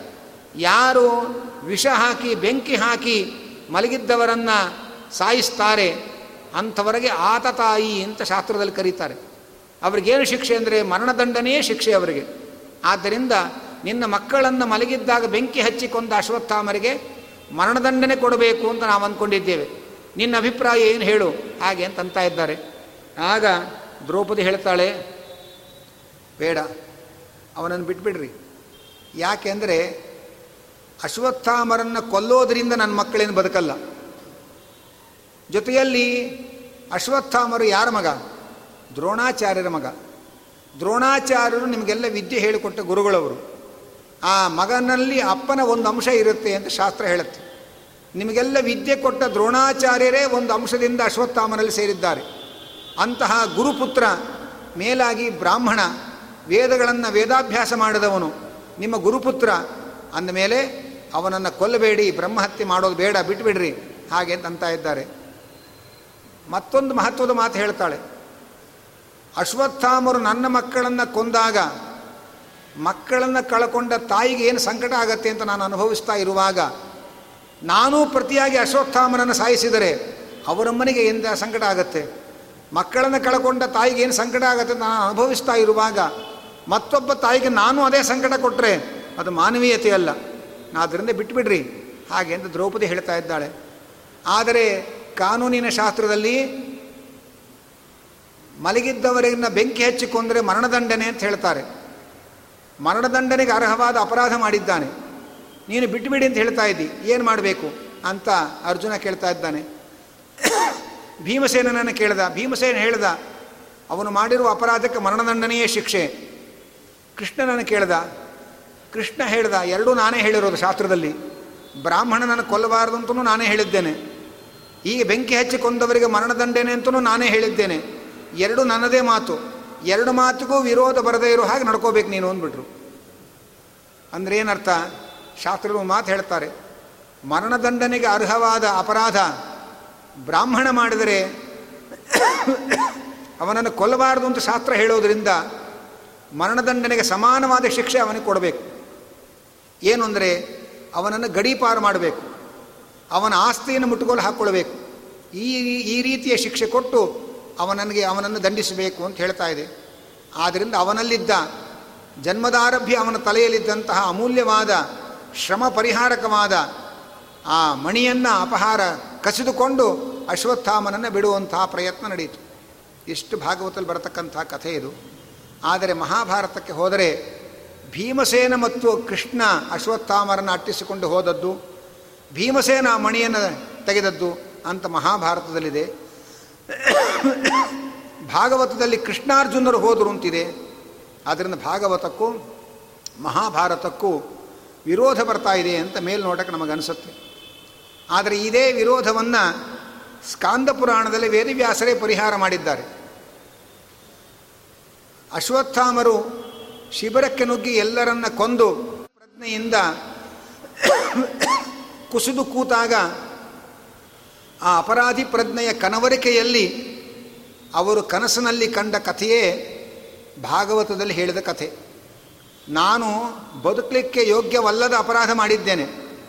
ಅಕಸ್ಮಾತ್ ಬದುಕಿದರೆ ಅದು ದ್ರೌಪದಿಯ ಒಳ್ಳೆಯತನದಿಂದ ನಾನು ಬದುಕಬೇಕೇ ಹೊರತು ನನಗೆ ಬದುಕುವ ಅರ್ಹತೆ ಇನ್ಯಾವುದೂ ಇಲ್ಲ. ಖಂಡಿತವಾಗಿ ನನ್ನನ್ನು ಅರ್ಜುನ ಎಳ್ಕೊಂಡು ಹೋಗಿ ಕರ್ಕೊಂಡು ಬರ್ತಾನೆ. ನನ್ನ ಮಣಿ ಅಪಹಾರ ಮಾಡ್ತಾನೆ. ಅಂತ ಅವನ ಕನಸಿನಲ್ಲಿ ಭಯದಿಂದ ಕಲ್ಪಿಸಿಕೊಂಡ ಸ್ವಪ್ನದ ಕಥೆ ಅದು. ಆದರೆ ನಿಜವಾಗಿ ನಡೆದದ್ದೇನು ಅನ್ನೋದನ್ನು ಮಹಾಭಾರತ ಹೇಳ್ತಾ ಇದೆ. ಅವನ ಕನಸಿನಲ್ಲಿ ಕಂಡದ್ದನ್ನು ಭಾಗವತ ಹೇಳ್ತಾ ಇದೆ. ಆದ್ದರಿಂದ ಎರಡಕ್ಕೂ ವಿರೋಧ ಇಲ್ಲ ಅನ್ನೋದನ್ನು ಸ್ಕಾಂದ ಪುರಾಣದಲ್ಲಿ ವೇದಿವ್ಯಾಸರು ಆ ವಿರೋಧವನ್ನು ಪರಿಹಾರ ಮಾಡಿ ತೋರಿಸಿದ್ದಾರೆ ಅಂತ ಮಧ್ವಾಚಾರ್ಯ ನಮಗೆ ತಿಳಿಸಿಕೊಡ್ತಾರೆ. ಅನಂತರ ಆ ಅಶ್ವತ್ಥಾಮರನ್ನು ದ್ರೌಪದಿ ಹೇಳಿದ ರೀತಿಯಲ್ಲಿ ಮಣಿಯನ್ನು ಕಸಿದುಕೊಂಡು ಅಶ್ವತ್ಥಾಮರನ್ನು ಬಿಡ್ತಾರೆ. ಈ ರೀತಿಯ ಕಥೆಯನ್ನೆಲ್ಲ ನಿರೂಪಣೆ ಮಾಡಿ ಅನಂತರದಲ್ಲಿ ಧರ್ಮರಾಜನಿಗೆ ಒಂದು ವಿಚಿತ್ರವಾದಂತಹ ಮನಸ್ಸಿಗೆ ಸಂಶಯಗಳು ಕಾಡುತ್ತೆ. ಅದರ ಮುಂಚೆ ಅಶ್ವತ್ಥಾಮರು ಬಿಟ್ಟ ಬ್ರಹ್ಮಾಸ್ತ್ರ ಉತ್ತರಾದೇವಿಯ ಗರ್ಭದ ಮೇಲೆ ಬರ್ತಾ ಇದೆ. ಕೃಷ್ಣ ಇದ್ದ ಈ ಸಂದರ್ಭದಲ್ಲಿ ತಾನು ದ್ವಾರಕಾಪಟ್ಟಣಕ್ಕೆ ಹೊರಡ್ತೇನೆ ಅಂತ ಹೊರಡ್ತಾ ಇದ್ದ. ಅಷ್ಟರಲ್ಲಿ ಉತ್ತರಾದೇವಿ ಗಾಬರಿಯಾಗಿ ಆತಂಕದಿಂದ ಓಡಿ ಬರ್ತಾ ಇದ್ದಾಳೆ. ಕೃಷ್ಣ, ಈ ಬ್ರಹ್ಮಾಸ್ತ್ರದ ಬೆಂಕಿ ನನ್ನನ್ನು ಸುಡ್ತಾ ಇದೆ. ನನ್ನನ್ನು ಕಾಪಾಡಬೇಕು. ನಾನು ಶತ್ರು ಚಿಂತೆ ಇಲ್ಲ. ನನ್ನ ಗರ್ಭದಲ್ಲಿರುವ ಮಗುವಿಗೆ ರಕ್ಷಣೆ ಸಿಗಬೇಕು. ಹಾಗೆ ಅಂತ ಉತ್ತರಾದೇವಿ ಆಕ್ರಂದನೆ ಮಾಡಿಕೊಂಡು ಬರ್ತಾ ಇದ್ದಾಳೆ. ಆಗ ಭಗವಂತ ತನ್ನ ಸುದರ್ಶನ ಚಕ್ರದಿಂದ ಆ ಬ್ರಹ್ಮಾಸ್ತ್ರದ ಕಾವು ಮಗಿ ಮಗುವಿಗೆ ಬಡಿಯದೇ ಇರುವಂತೆ ಸಂರಕ್ಷಣೆ ಮಾಡ್ತಾ ಇದ್ದಾನೆ. ಪುಟ್ಟ ರೂಪದಿಂದ ಗದಾಪಾಣಿಯಾಗಿ ಉತ್ತರಾದೇವಿಯ ಗರ್ಭದಲ್ಲಿ ಮಗುವಿನ ಸುತ್ತಲೂ ಕೂಡ ತಾನು ಗಸ್ತು ತಿರುಗಿ ಆ ಹೊರಗಿನ ಬ್ರಹ್ಮಾಸ್ತ್ರದ ಕಾವು ಮಗುವಿಗೆ ಬಡಿಯದಂತೆ ನೋಡಿಕೊಳ್ತಾ ಇದ್ದಾನೆ. ಹೀಗೆ ಆಪತ್ತಿನಲ್ಲಿ ಉತ್ತರಾದೇವಿಯ ಗರ್ಭದಲ್ಲಿರುವ ಆ ಪರೀಕ್ಷಿತ್ ಮಹಾರಾಜನನ್ನು ಕೃಷ್ಣ ಸಂರಕ್ಷಣೆ ಮಾಡ್ದ. ಸಂರಕ್ಷಣೆ ಮಾಡಿ ನಾನು ದ್ವಾರಕೆಗೆ ಹೊರಡ್ತೇನೆ ಅಂತ ಹೊರಟು ನಿಂತ ಕುಂತಿ ಹೇಳ್ತಾಳೆ ಭಗವಂತ ಕೃಷ್ಣಾಯ ವಾಸುದೇವಾಯ ದೇವಕೀ ನಂದನಾಯ ಚ, ನಂದಗೋಪಕುಮಾರಾಯ, ಗೋವಿಂದಾಯ ನಮೋ ನಮಃ. ಕುಂತಿ ಭಗವಂತನನ ಈ ಮಂತ್ರದಿಂದ ಸ್ತೋತ್ರ ಮಾಡ್ತಾಳೆ. ವಸುದೇವನ ಮಗನಾಗಿ ದೇವಕಿ ನಂದನನಾದ ಕಂದನಾಗಿ ಅವತರಿಸಿದ ಹೇ ಕೃಷ್ಣ, ನಂದಗೋಪನ ಮಗನಾಗಿ ಗೋವುಗಳನ್ನು ಕಾಪಾಡದ ಹೇ ಕೃಷ್ಣ, ನಿನಗೆ ನಮೋ ನಮಃ. ನೀನು ನಮ್ಮನ್ನು ಎಲ್ಲ ವಿಧವಾದ ಆಪತ್ತುಗಳಿಂದ ನಮ್ಮನ್ನು ಕಾಪಾಡಿದ್ದಿ. ಹಿಂದೆ ನನ್ನ ಮಕ್ಕಳಿಗೆ ವಿಷವನ್ನು ಹಾಕಿದರು ಕೌರವರು. ಆ ವಿಷದಿಂದ ನನ್ನ ಮಕ್ಕಳು ಬದುಕಿ ಇರುವಂತೆ ಕಾಪಾಡಿದ ನೀನು. ಅರಿಗಿನ ಮನೆಯಲ್ಲಿ ಬೆಂಕಿ ಹಚ್ಚಿ ಸಾಯಿಸಬೇಕು ಅಂತ ಪ್ರಯತ್ನ ಪಟ್ಟರು ಆ ಬೆಂಕಿಯಿಂದಲೂ ನನ್ನ ಮಕ್ಕಳನ್ನು ನೀನು ರಕ್ಷಣೆ ಮಾಡಿದೆ. ಕಾಡಿಗೆ ಹೋದರೆ ನರಭಕ್ಷಕರಾದ ರಾಕ್ಷಸರು ಕಬಳಿಸ್ಲಿಕ್ಕೆ ಬಂದರು. ಅಂತಹ ಕಿರ್ಮೀರಾದ ರಾಕ್ಷಸರಿಂದ ನನ್ನ ಮಕ್ಕಳನ್ನು ನೀನು ಕಾಪಾಡಿದೆ. ಆ ದುಷ್ಟರು ಸೇರಿದ ಸಭೆಯಲ್ಲಿ ಎಲ್ಲವನ್ನು ಕಳ್ಕೊಂಡು ಅವಮಾನಕ್ಕೆ ಪಾತ್ರ ಆದರು ಆಗಲೂ ನನ್ನ ಮಕ್ಕಳನ್ನು ನೀನು ಕಾಪಾಡಿದಿ. ವನವಾಸಕ್ಕೆ ಹೋದಾಗ ಹೆಜ್ಜೆ ಹೆಜ್ಜೆಗೆ ಬಂದ ನಾನಾ ತರಹದ ಆಪತ್ತುಗಳಿಂದ ನೀನು ನನ್ನ ಮಕ್ಕಳನ್ನು ಸಂರಕ್ಷಣೆ ಮಾಡಿದಿ. ಮಹಾಭಾರತದ ಕುರುಕ್ಷೇತ್ರದ ರಣಾಂಗಣದಲ್ಲಿ ನಡೆದಂತಹ ದೊಡ್ಡ ಭೀಕರವಾದ ಮಹಾಯುದ್ಧದಲ್ಲಿ ಎದುರಿಗಿರುವ ಎಲ್ಲ ವೀರಪುರುಷರು ಪ್ರಯೋಗ ಮಾಡಿದಂತಹ ಶಸ್ತ್ರಾಸ್ತ್ರಗಳಿಂದ ನನ್ನ ಮಕ್ಕಳನ್ನು ಕಾಪಾಡದಿ. ಈಗ ತಾನೇ ನನ್ನ ಮೊಮ್ಮಕ್ಕಳ ಮೇಲೆ ಬಂದಂತಹ ಬ್ರಹ್ಮಾಸ್ತ್ರದಿಂದ ನನ್ನ ಉತ್ತರಾದೇವಿಯ ಮಗುವನ್ನು ರಕ್ಷಣೆ ಮಾಡಿದೆ ಸ್ವಾಮಿ. ಯಾವಾಗ ಯಾವಾಗ ನಮ್ಮ ಜೀವನದಲ್ಲಿ ಆಪತ್ತುಗಳು ಬಂತೋ, ಆ ಎಲ್ಲ ಆಪತ್ತುಗಳು ಬಂದಾಗ ನಾವು ನಿನ್ನನ್ನು ಸ್ಮರಣೆ ಮಾಡಿದ್ವಿ. ನೀನು ಓಡಿ ಬಂದು ಕಾಪಾಡಿದ್ವಿ. ಹಾಗಾದರೆ ನಮಗೆ ನಿನ್ನ ಸ್ಮರಣೆ ಬರಬೇಕಾಗಿದ್ದರೆ ಮೇಲಿಂದ ಮೇಲೆ ಆಪತ್ತುಗಳೇ ಬರಬೇಕು. ಸಂಪತ್ತುಗಳು ಬಂದರೆ ನಿಮ್ಮನ್ನು ಮರೆತು ಹೋಗ್ತೇವೆ ನಾವು. ಸಂಪತ್ತಿನಲ್ಲಿ ಯಾರು ನಿನ್ನನ್ನು ನೆನೆಸ್ಕೋತಾರೆ? ಆಪತ್ತು ಬಂದಾಗ, ಸಂಕಟ ಬಂದಾಗ ವೆಂಕಟರಮಣ ಅಂತಾರೆ ಹೊರತು. ಸಂಕಟ ಇಲ್ಲದವರೆ ವೆಂಕಟರೂ ಇಲ್ಲ, ರಮಣವೂ ಇಲ್ಲ. ಆದ್ದರಿಂದ ಭಗವಂತ ನಿನ್ನ ಸ್ಮರಣೆಗೆ ಕಾರಣವಾಗುವ ಆಪತ್ತುಗಳೇ ನನಗೆ ಮೇಲಿಂದ ಮೇಲೆ ಬರ್ತಾ ಇರಲಿ. ನಿನ್ನ ದರ್ಶನ ನಮಗಾದರೆ ಅದು ನಮಗೆ ಮೋಕ್ಷಕ್ಕೆ ಸಾಧನ.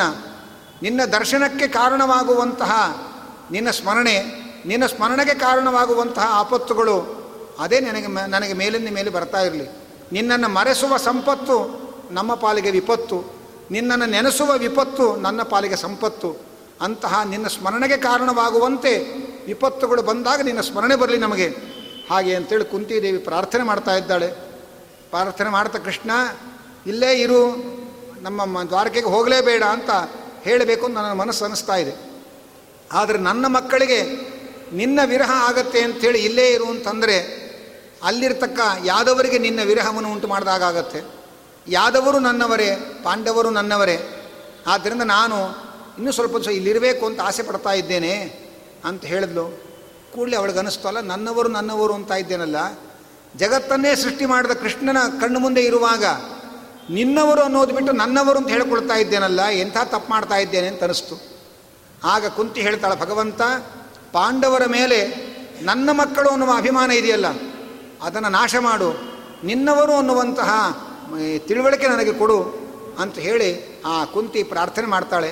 ಕುಂತಿಯ ನಿರ್ಮಲವಾದ ಮನಸ್ಸಿನ ಭಕ್ತಿಯ ಪ್ರಾರ್ಥನೆಗೆ ಹೋಗೊಟ್ಟು ಕೃಷ್ಣ ತನ್ನ ಪ್ರಯಾಣವನ್ನು ಮುಂದೂಡಿ ತಾನು ಅಲ್ಲೇ ಉಳ್ಕೊಳ್ತಾನೆ. ಮತ್ತು ನಾಳೆ ಸಾಯಂಕಾಲ ಸಿಗುತ್ತಾನೆ ಕೃಷ್ಣ.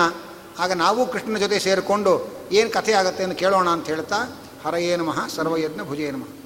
ಕಾಯೇನ ವಾಚ ಮನಸೇಂದ್ರಿಯೈರ್ವ ಬುದ್ಧ್ಯಾತ್ಮನ ವಾನುಸುತ ಸ್ವಭಾವ, ಕರೋಮಿ ಯದ್ಯತ್ ಸಕಲಂ ಪರಸ್ಮೈ, ನಾರಾಯಣಾಯೇತಿ ಸಮರ್ಪಯಾಮಿ ಯಸ್ಸರ್ವಗುಣಸಂಪೂರ್ಣ सर्वदोषविवर्जितः। प्रीयतां प्रीत एवालं। विष्णुर्मे परमसुहृत्। प्रीणयामो वासुदेवं। देवतामण्डल अखण्डमण्डनं। प्रीणयामो वासुदेवम्।